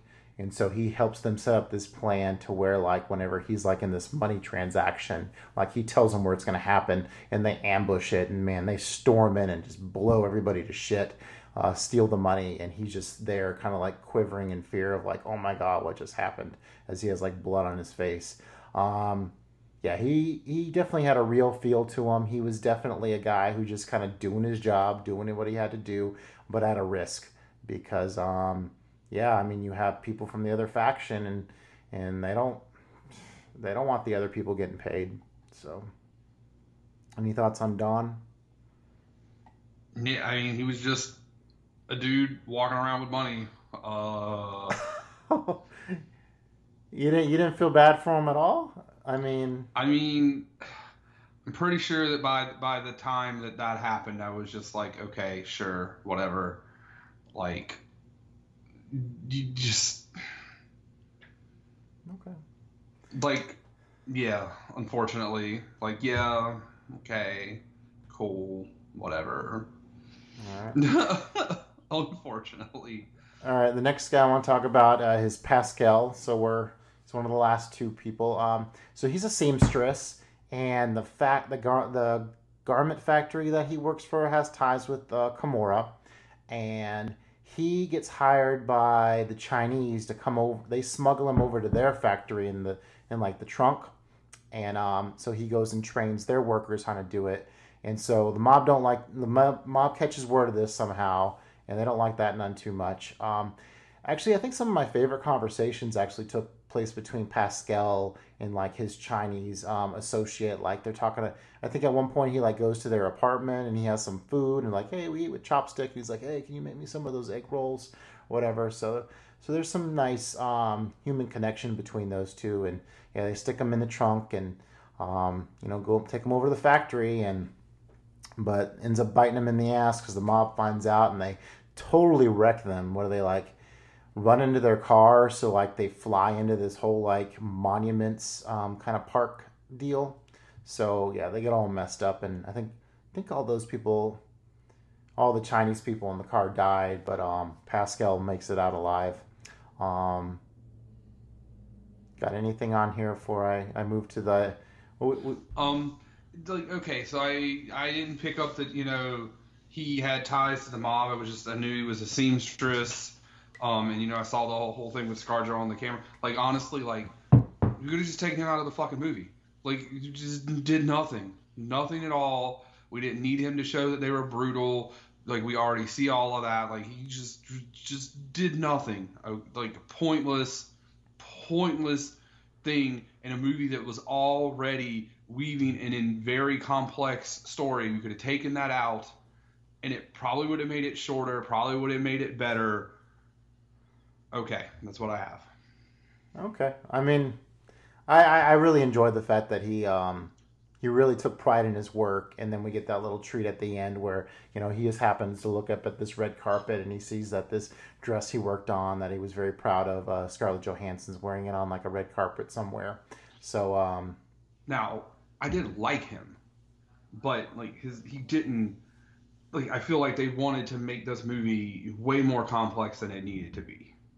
And he was the thing that, that did that. Like you just didn't need him. Like you could have taken him out. Honestly, probably could have taken Don Ciro out, and we would have been a lot better off. Because dude, we could have had Toto, and we could have had Sweet Pea and Homeboy, um, Marco, and like all of that, and you would have had a much, much, much better thing going on. Anywho, Well, I mean that's that's eliminating a lot of the people that are actually working, you know, either in contract with them or affiliated or actually within it. So, I mean, it, it I mean, two hours and fifteen minutes, a little long, especially with um.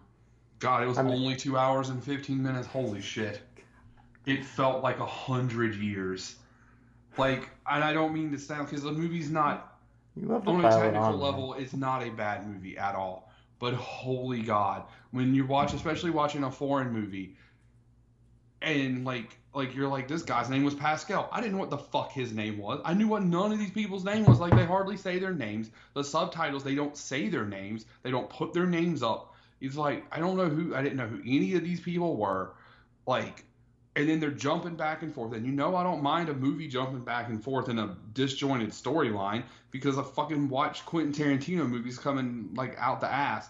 This movie just it needed to either be in a more straightened arrow or it needed to cut something one of these storylines to, to make it a little more concise and it would have been a lot better in my opinion I so you you really need like because because to me it sounds like you really need like an emotional like attachment with a character in order for it to really pull you in. Where this is definitely keeping you at arm's length. I mean, I'm hearing that you felt that and it wasn't wasn't grooving with you too well. yeah it was like why why I didn't care about any of the characters like what was the point like just yeah there was nothing like and the two characters you were supposed to like they were just dumb they were just dumb I mean, did you appreciate how bleak the setting was? I mean, I mean, the, you can definitely tell they're living in a shithole, right? I mean, yes, but like you, you could tell they were living in the slums, but like you're supposed to like you're supposed to at least give me something to be like, okay, these guys are living in the slums. They're gonna make it. They're gonna break out. Nope, no, they're just No, no, there's not. It's it's Gomorrah. I mean, this No, is, supposed to give me some hope. the They're arm- gonna get out of there and then kill them. um, Give me some hope that they're gonna make it. Not that the whole movie, man. These guys are gonna fucking die. They're dumb. I mean, yeah, you could definitely tell. Yeah, that sweet pea and um, what's his face? His luck was gonna run out. yeah. Marco. Okay. All right, so the last one. This was the the hardest one for me to follow. Um, so you got Roberto, and he's into waste management, and him and his boss, um, they have these different contracts with these industrialists to dump this toxic waste, um, chromium and asbestos, basically in this quarry. And I think they also have agreements to dump it like in the countryside or whatever. One of the main parts, which I totally missed this whenever I was first watching this, there's a scene where like all their truck drivers that they're going to dump this stuff with like one of them gets like injured like some i think some waste gets on them and they don't want to do the job so then they hire some kids to do it instead. So they definitely have no morals there in terms of you know getting kids to do their dirty work for them um, yeah this one was the this one i definitely had to look back through the wikipedia to figure it actually piece this one together. Um, there's the fact that they dump in the countryside. They go and see these like these they're in kind of a village or whatever and this old lady gives them some peaches and um, the boss says you know you know throw, you gotta throw those peaches out. Those are contaminated or whatever because they've been you know dumping these chemicals in the, these people's land.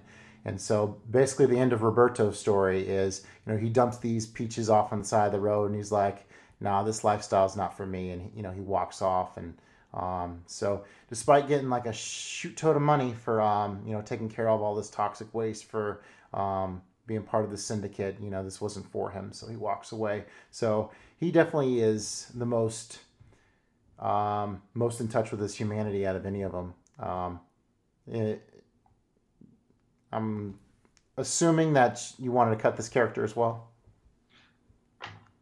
Okay. So you could cut this. This was what, 15, 20, 20 minutes or so, 30 minutes, whatever. Give or take, does- I. Lou does literal nothing. It does literal nothing. It doesn't conjoin to any of the other storylines. All it None of them us, do. That's what makes But, this oh, one so unique. The other ones, at least, we already know that they're shitty people. We don't need this. We don't need this at all.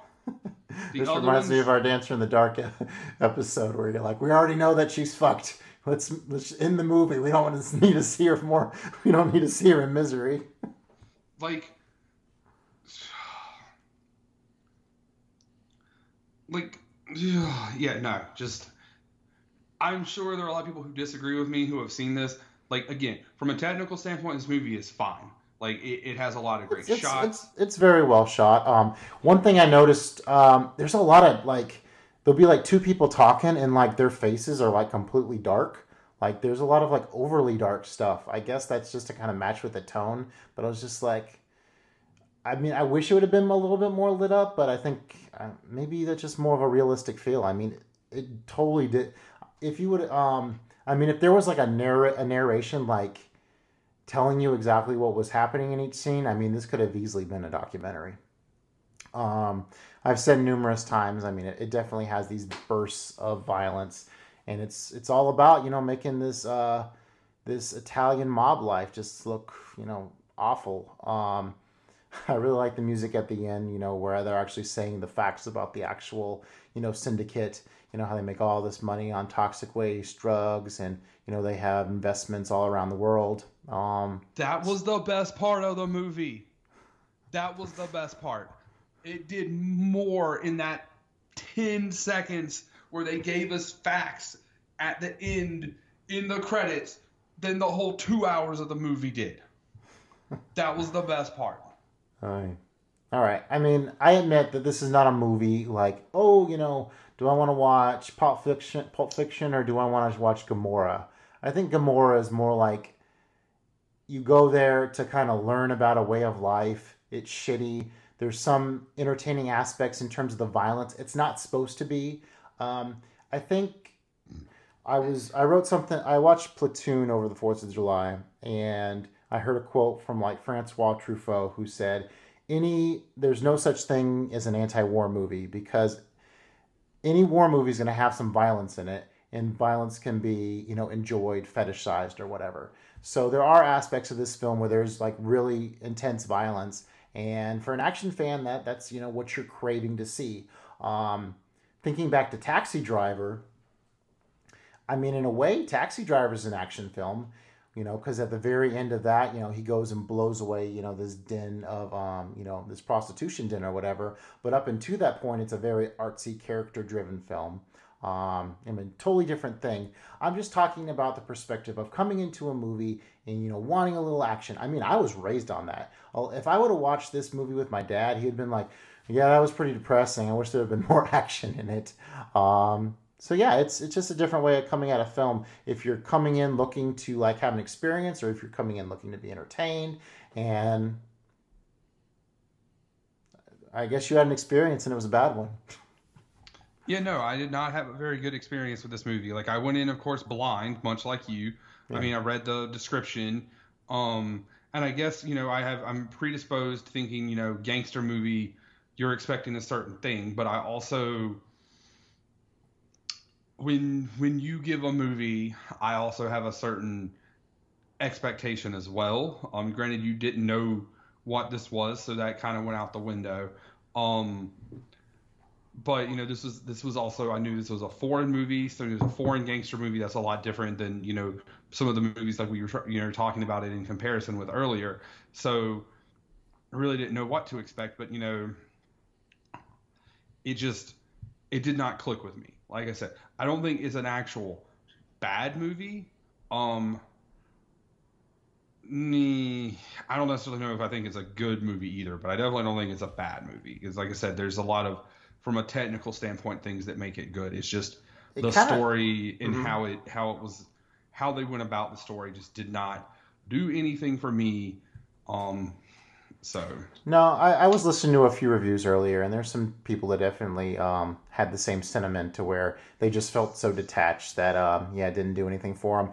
It reminds me a lot of Army of Shadows. Like, I remember watching Army of Shadows, and it just drug on and on and on, and there would be occasional action moments, but at the most part, I was just like, oh, I just do not care about anything going on in this movie. But just something about Gomorrah, like the whole time. I guess because it's looping through characters you know, I'm always kind of anticipating it going back to the younger characters to see what they're into.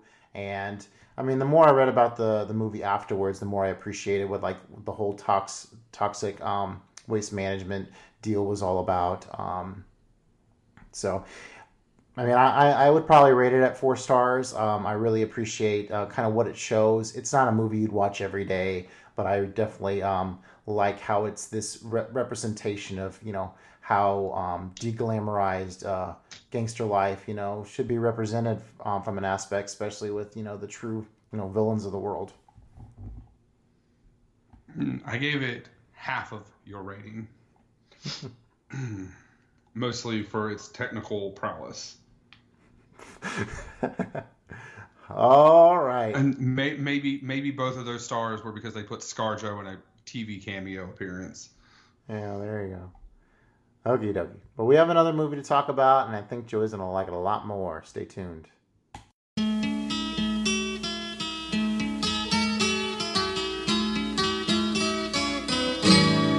All the leaves are brown,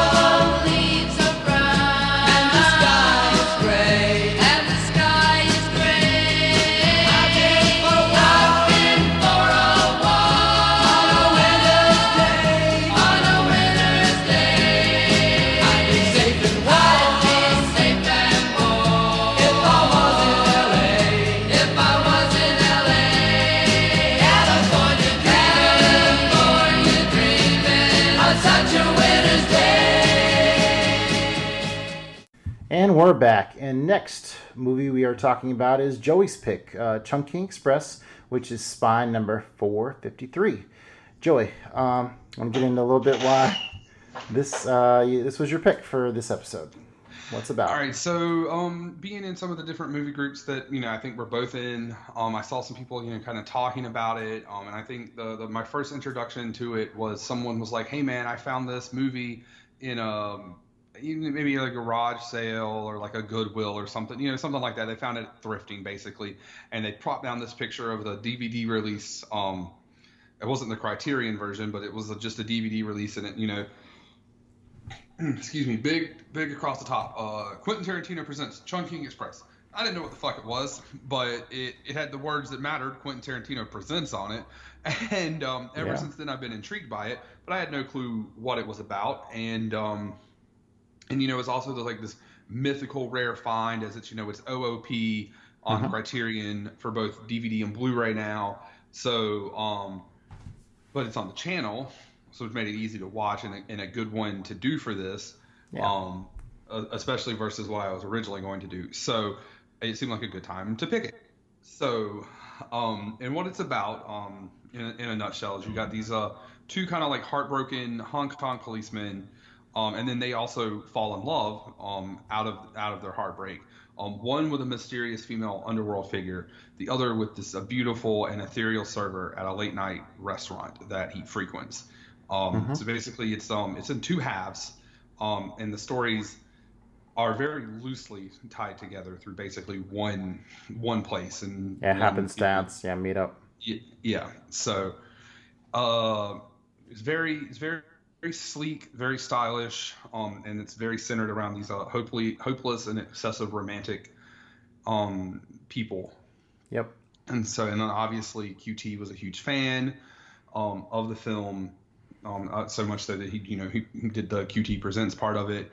Um, I think you said he there's lots of videos where he's talked about how much he loves the film and you know, different breakdowns and that kind of stuff. Yeah, I So- think whenever he was touring with Pulp Fiction is when he first saw it, and uh, yeah, he was because um, apparently Wong Kar Wai has a lot of Godardian influence, and Godard is another one of um, Tarantino's like um, auteurs that he really enjoys his style. So, um, but yeah, whenever you jump into the world of Kung, Chungking Express and Wong Kar Wai, I mean, it's all, I mean, it's a really good story, but man, the visuals, I mean, that's where it's at. I mean, you got all these vivid colors. I love this scene where um, he's painting across like this jukebox and you see these twirling um, discs and it's all this color. And then he has this really cool effect wherever like the, it's like this fast motion camera and some of like the action scenes and it just, just almost a blur to look at, but it is still very, you can understand what's taking place at the same time. It's a lot to look at at first, but it,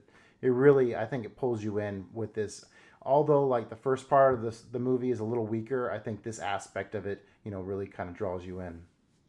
Yeah, and it's definitely um, definitely something you've never really seen in a movie. The only thing I can Yeah. think is similar is where they wanted in, in movies where they wanted to show you that time time was elapsing very quickly, but in a very short period of time.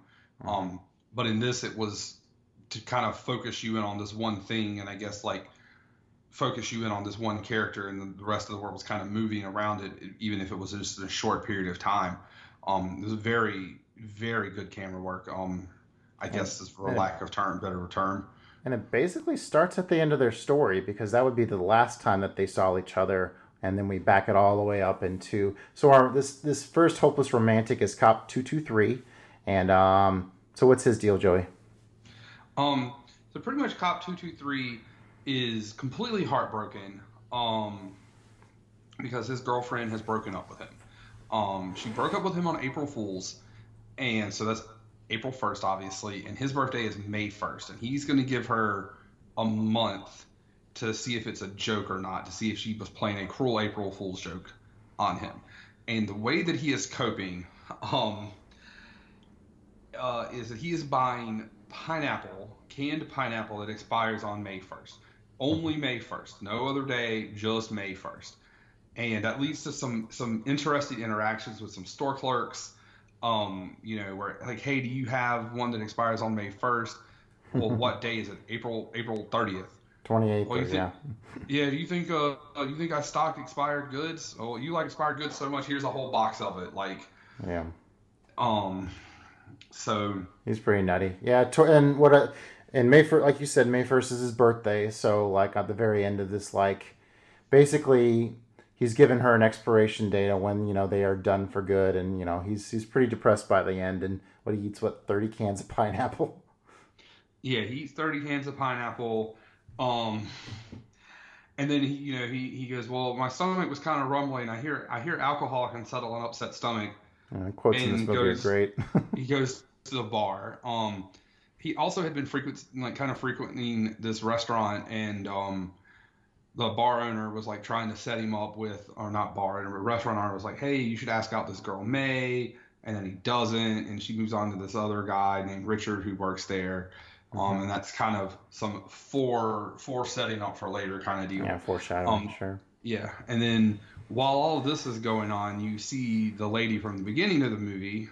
Um, Yep, she has a blonde is- wig, trench coat. Yeah. yeah, um, like a beige trench coat, not Matrix trench coat. Mm-hmm. Um, very mysterious. She's involved with this kind of drug trade thing, some some crime, and I guess it's all. You said at one point we see a store sign that says Chungking Express, so I guess that's what that that's all about. yeah, it's uh, like she's you know getting the guys fed, and like she's like, hey, have some beers, and it's like forty ounce beers or whatever, like humongous beers. But then you like you walk by, and just on like on a yellow piece of paper in the door is like Chungking Express. So I guess that's the name of the store. But yeah, um, she's very And- mysterious. Getting those uh, condoms and filling them up with some some drugs, some probably heroin or cocaine or something. Yeah, it's one of the two. It's one of those powdered substance, substances. Yep. Um, and yeah, they're putting they're doing they're putting the drugs everywhere, like in orifices on the body, under shoes, Mhm. um, making women who aren't pregnant pregnant, in bears, like just everywhere.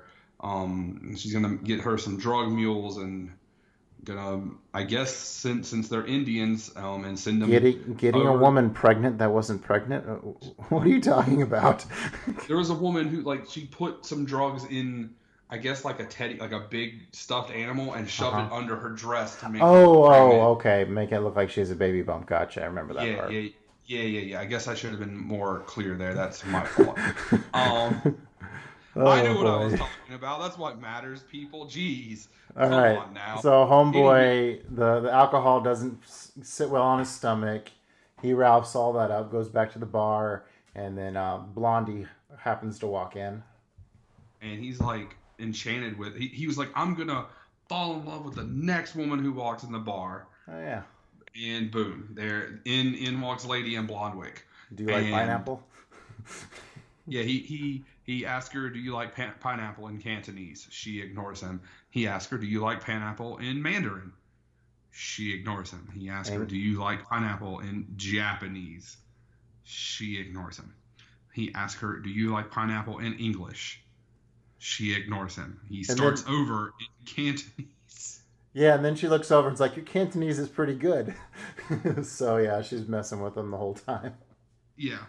And then she basically is like, I don't want to be messed with. Leave me alone. And he kind of just keeps talking. And I somehow, in without asking her if he has, she has a boyfriend. He asks her if she has a boyfriend, and they just keep talking. And Yeah. but she's basically like, I really don't want to be bothered. It's closing time, right? And then you know, yeah, Semisonic song comes on, um, and they leave and go to hotel, and she passes out, Yep. and like he just eats all the room service in human history, uh, like burger, Watch- fries, Watches movies, heads out at dawn. Yeah, takes her shoes off and cleans them, um, and then goes running. Then goes jogging in the rain so he doesn't cry over over May, his ex girlfriend. He even does the whole thing. Oh, I was dumped by two Mays, the actual girl May and the other girl who he never even asked out. He's like, no more Mays. And you know, there's plenty of guys who are like, well, I'm never gonna ask out such and such girl with such and such name ever again. So you know that's pretty. Yeah, yeah, his whole mentality. Yeah, if he exercise, he won't. He'll sweat. Then he'll he'll not not have any water for his tears.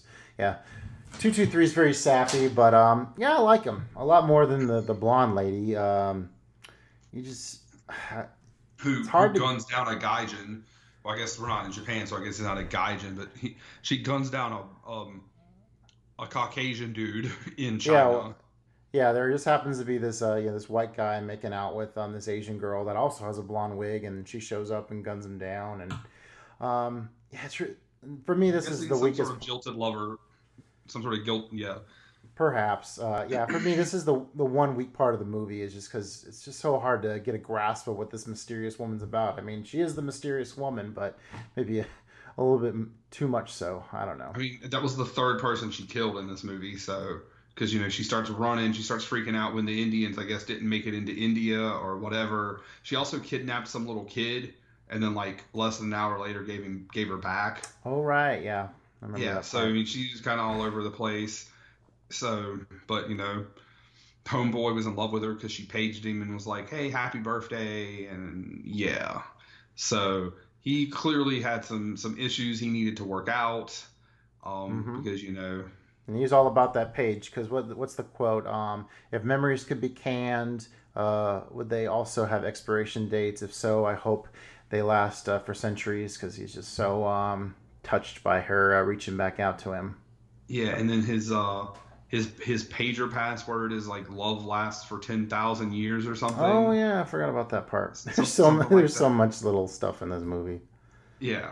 So, and then how how we transition to the second part of the movie is that restaurant where he was supposed to ask out May and didn't because she went out the, the second May, not his ex girlfriend May, but May who Or- worked or- at the restaurant. Well, Faye, But Faye, right? But we spoke. Well, he's supposed to ask out May and Richard, and then the owner was like, "Hey, you should ask out. I got this new person started named Faye. You should ask her out before Richard does." And then he sees Richard and was like, "I don't like men," but then he he becomes like he like literally passes by Faye. They almost bump into each other, and he's like, "That's as close as I'll ever. Be. That's as close as I ever came to her." And within six hours later, she was in love with another man. And then we transition to the second half of the movie. And this is when um, I mean the music throughout's really good, but um, man, the second half it really cranks it. We get uh, the California Dreamin' starts playing. All the leaves are brown, California. Goodness, that's a great song. Um, and I love how it plays over and over again. Um, and it's playing so loud. And so the new cop um, is cop six six three. So he goes up to this like American um, like cafe kind of deal, just kind of a um, like you walk up to the counter and order and um, what he's uh, the the the California Dreaming's playing so loud they can't even hardly understand what they're saying. It's like you like loud music, yes, the louder the better. Stops stops me from thinking. So many great lines in this. Um, but so we backtrack a little bit and find out more about Cop Six Six Three, and he's getting over another love interest, right? Yeah, he's getting over him and his uh his now ex girlfriend who was a stewardess and they live basically next to the airport, but you see um just like a flashback scene and um you know, they're being very playful and like flirty and you know, she's you know I guess she's wearing like a skirt or some shorts or whatever and just like a bra and they're playing around in the house and then you know Mhm. they start being very sexual and they're they're playing with like toy jets or planes, which makes sense since she's a stewardess and then Yeah, I think it's like a United Air, uh, yeah, United Airlines plane or something. Um, Yeah. like, he even dunks into the fi- uh, the the fish tank. Um, but yeah, man, that that's a steamy scene. Especially they uh they start getting frisky. Yeah, and then you know, and it's it's not one of those like they're just they're just banging, going at it. Uh, It's like- very like sensual. when I- it was very sensual because you know showing how much they were in love with each other and um, that kind of stuff. Because it's, it's him having like a memory kind of thing, I do believe. And then Yeah. um, and then you know you you see um, she's like going to work and she's like bit down and she's like waving to him like across the street where he can see in the apartment and you know Right. and then you snap back and he's talking about ordering a chef salad and the dude's like you always order chef salad uh, he's like well, that's what my girlfriend wants and she's like well why don't you try something different try fish and chips and he's like well i don't know and he's like why don't you take both and he's like it'll break the bank oh it's not that expensive and then he comes back oh fish and chips oh well she liked it well this time take her fish and chip and um, hot dogs Yeah. and then it was like and then this time take her pizza and Yeah, the boss of the little uh, cafe thing, he was a trip. He was a nice guy. Pay the electric Yeah. bill. Oh, pay the electric bill. I, I'm, I'm paying the. I, I can't. I'm in too many too many people in the building. what? yeah. Goodness. All right. So moving on. Um, so the girl, the hostess girlfriend's leaving the cop. Um, I guess she's gonna go to California. That was what was happening there. Or she Well, just takes off in general. You know, they just break up. She doesn't do anything with with California because remember you see her at the very end of the movie. Um, maybe not the very but you see her on the motorcycle in the gas station. Okay. Um, Yeah. But yeah, she leaves the breakup letter and the keys with the the diner because they they know the uh, she knows the cop will be back back by there and they'll hand it off. But they offer it to him and he wants no part of it, and then everybody uh, goes and reads it themselves. Yep, including Faye, who then like she's sitting there at work one day and uh, she like daydreams about being in an apartment, and then I guess decides that since she daydreamed it, she might as well fucking do it, and so she decides to do it. Um, Yep, and she becomes obsessed with yeah cleaning up his place and yeah she's not going to be with him directly because well I mean even before that like she keeps like going out of her way to like run in run into him whenever he's at different cafes and stuff. well, that was after well after the after he turns down the letter, he takes and she puts it back on the board and puts a pin in it. He decides to take time off from work, and then while he's off work, he you get this weird scene where he's like talking to like his towels, and so you see how he's coping, which is not very good. And then um he ends up on like a different beat, and so she's like out picking up supplies, and she runs into him, and that's when she figures out where he is, and then she intentionally keeps running into him like with like stuff for his stuff for a house, and she's like, "Yeah, I'm decorating a friend's house," but it's his house. All right.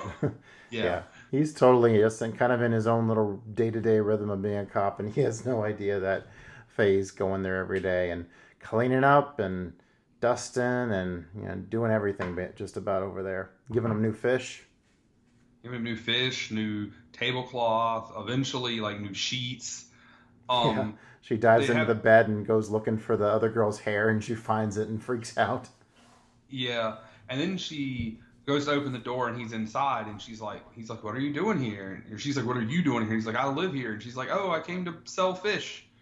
And then she like freaks out and he like starts massaging her and then she like falls asleep and then he falls asleep. Mm. Um, and in that whole scene, he like puts a CD on and um, it's the same song from the cafe, you know, California Dreaming. And she's like, hey, you like this song too? And he's like, no, it's my ex girlfriend's. And she's like, huh, that's a lie. This is my CD. I left it here days ago. And she thinks she's so like, she thinks she's so slick. And then you, Yeah, you find out he- later that, that He hands it to her later, right? Yeah.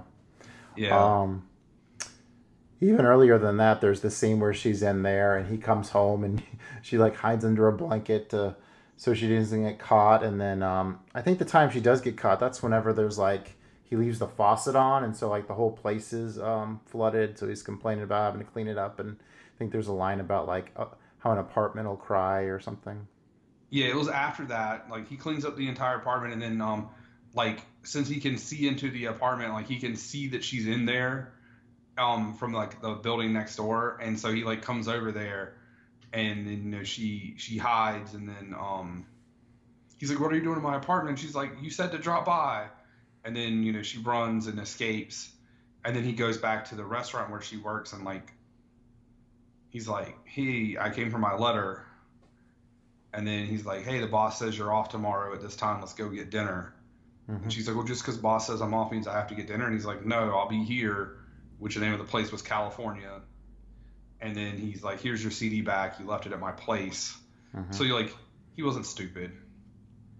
And then, you know, so he gets ready for this this date and uh he starts playing he gets there early and he starts playing music on the jukebox waiting for her and waiting for her and waiting for her. And then finally the owner of the restaurant comes and gives him a note. Yeah. gives her a, and it's like oh it's so heartbreaking because it's like she didn't even come herself. And he's like she's not coming. She went to california. And you're just like no but you knew she had wanted to travel because in one of the times where they were uh you know he she ran into him. She was like no i want to travel and go to california. I almost have enough. I think she And- she plays with the same jet that they play with earlier on, and then she kind of like marvels at the um, the ex girlfriend's flight um, stewardess outfit, and she essentially becomes his ex girlfriend in in a in a cyclical way. Yeah, and then he he leaves and he, he he hasn't opened the letter. Like he doesn't. He he goes into a restaurant, not a restaurant, a gas station or a convenience store to like get a get a drink, and then he runs into his ex, and you know they do that. Oh, how have you been? Blah blah blah. Right. And she's like, well, you look better in the uniform, and he's like, well, so did you. And then being the jerk that his ex girlfriend is, um, when the guy on the the guy she's with on like a motorcycle like revs the engine like you know, hey bitch, hurry up. He runs out. She runs out without paying, and she's like, "You'll pay for me." I've been like, Yeah. I've been like, "No, I'm gonna arrest you. I'm a fucking cop." But he, he does, and then it starts raining, and he like throws the note in the trash can, and then you see him come back and open it, and it was like Uh-huh. a napkin that was like a a handwritten boarding pass for a Right. year later. And it's And smudged like- out though. Yeah, and you're just like, oh man, okay. And he put it in like the hot dog heater in order to try to dry it out or something. Yeah, yeah, he put it in the hot dog roller to like try to dry it. And then you fast forward, and it's a year later, and then you see Faye dressed up as a stewardess, and she has long hair, and is like done up in braid, like a uh, braid, but it's like circled around like her hair. It's not down her back or anything. And she walks up to the restaurant where she had worked for so long, and she goes to open it, and there's the cop renovating it Right. And um, it's just such a good scene because they, you know, they're just talking, and he's like, "I need to ask you a question," and he's, you know, he asked her about California and stuff first, and she's like, "Yeah, it's whatever," and he's listening to California Dreamin'. Uh, really loudly, and she's like, "Oh, you like loud music now too?" And he turns it off, and he goes and gets the note that he has tacked to this board, and he's like, "What would you do if I had uh, brought you a boarding pass like this?" And she's like, "Oh, I can give you another one right now." And she grabs a napkin and And where do you want to go?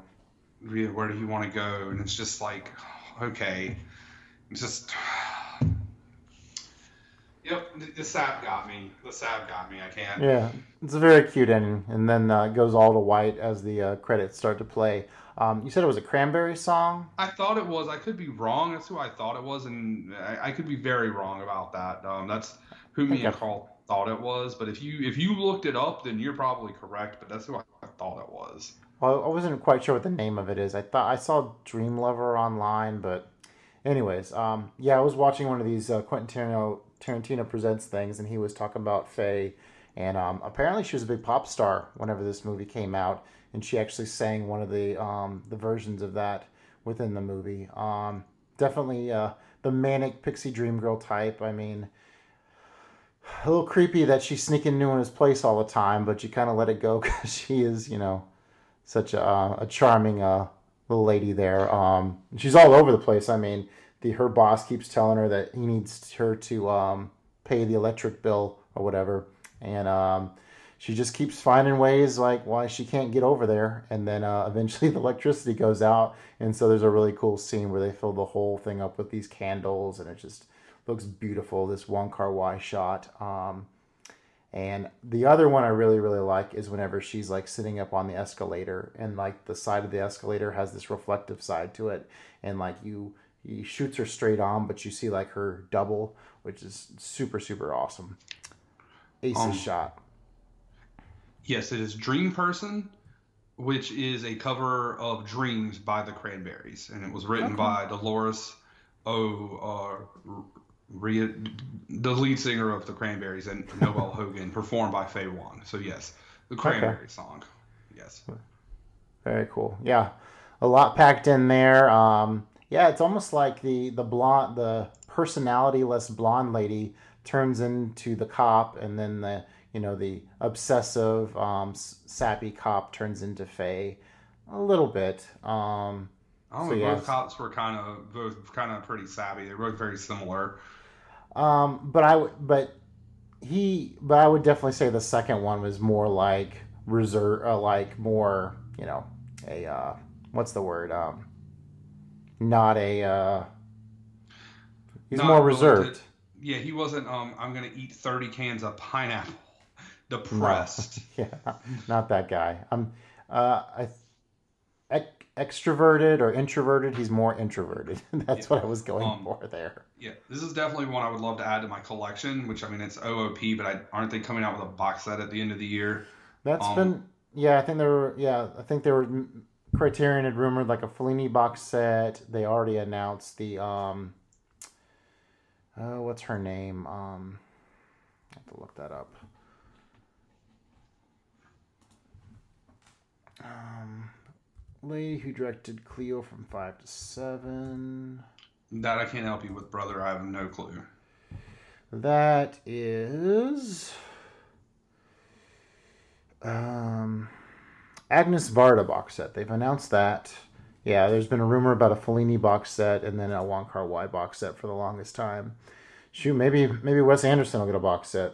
Everybody gets a box set. Bergman got one. I think they made a Kurosawa DVD one back in the day. They did, and uh, one of the things I was going to mention, well, because we've had some technical issues and had to reshoot a couple of things, is um, we, we were talking about some of the um, the movies we picked up, which we didn't talk about on the Spinal Cut, but uh, we were talking about not you were talking about how you don't blind buy stuff. I did blind buy that Zatoichi box set, and I'm glad I did. I bought it right before it went OOP, and so I got it for like a hundred bucks because I got it for half off. It's like four hundred dollars now. So it's good that I did. I mean, th- there's no way I'm not gonna like get a hundred dollars in value out of 25 movies. So I mean, that's like four dollars a movie. Like, All right. Uh, yeah, I, gave um, Chungking Express four stars the first time I saw it. Um, uh, yeah, I'd easily move it up to four and a half. There's so many, so much little uh, charming intricacies throughout this whole thing. Just that one little weak part at the very beginning, but yeah, it's Wong Kar Wai. Just a visual dazzling, visually dazzling movie. Great quotes, great music, very charming. Um, it's great. I mean, I never saw myself getting swept and swept up into a uh, Chinese love story, but Chungking Express will do it to you. um, I definitely think it's five stars. I think it's a masterpiece. I mean, I don't think it's, and I don't think it's perfect by any means, but I don't think giving something five stars means that it's perfect. I just think that it means it's a masterpiece. Um, and I, yeah, uh, I, I mean, I guess if you've listened to how I compared this movie, especially to the first one, you can definitely night night and day. Um, so Did any you did you have any Did you have any favorite shots? I I think you mostly were you mostly just focused on the story. Um, the story for sure. Um, I don't. I can't. I, I did like the shot with the jukebox, and that's one you talked about. That's one that I, I do remember um a lot, and I remember for some reason I remember the one of of six six three's girlfriend looking up across into into the hotel and then like waving at each other. Those are the two that for some reason stand out.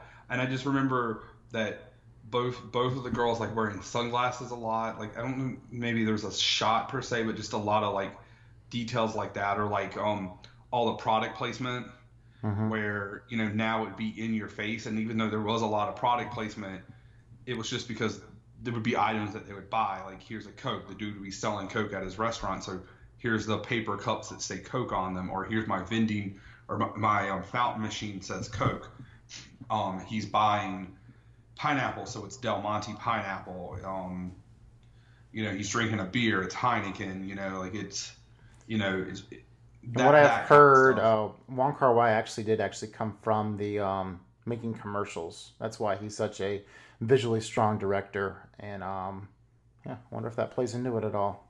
It could have been because you know now all that stuff it would it would be just plastered so far in your face because it wouldn't be it wouldn't just be because it's everyday use kind of thing. It would be we made a deal with Coke, we made a deal with Heineken. The Co- now the Coke um, fountain machine is very very prominent in that restaurant, but um, but otherwise I, I mean, totally get I what you're well, saying. yeah, and they and they they may have in Coke may have done that, but I mean it makes sense for it to be prominent in the restaurant because it's a it's, it's a fountain machine, you know. Yeah. So Um, oh, there was a kind of an interesting. So what?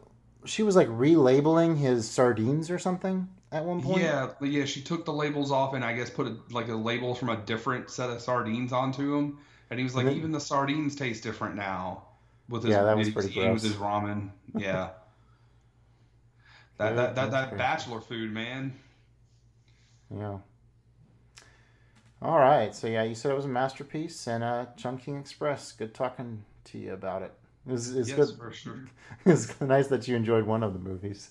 I enjoyed mean, both of them. I thought they were very both very visually strong movies. I think this year this year's been a lot different from the first year, where like like for the most part, uh, I've enjoyed both movies or four movies um way more than I did the first season, where it was like uh I hated both movies. Uh, uh, uh so you know, hey, you know it happens.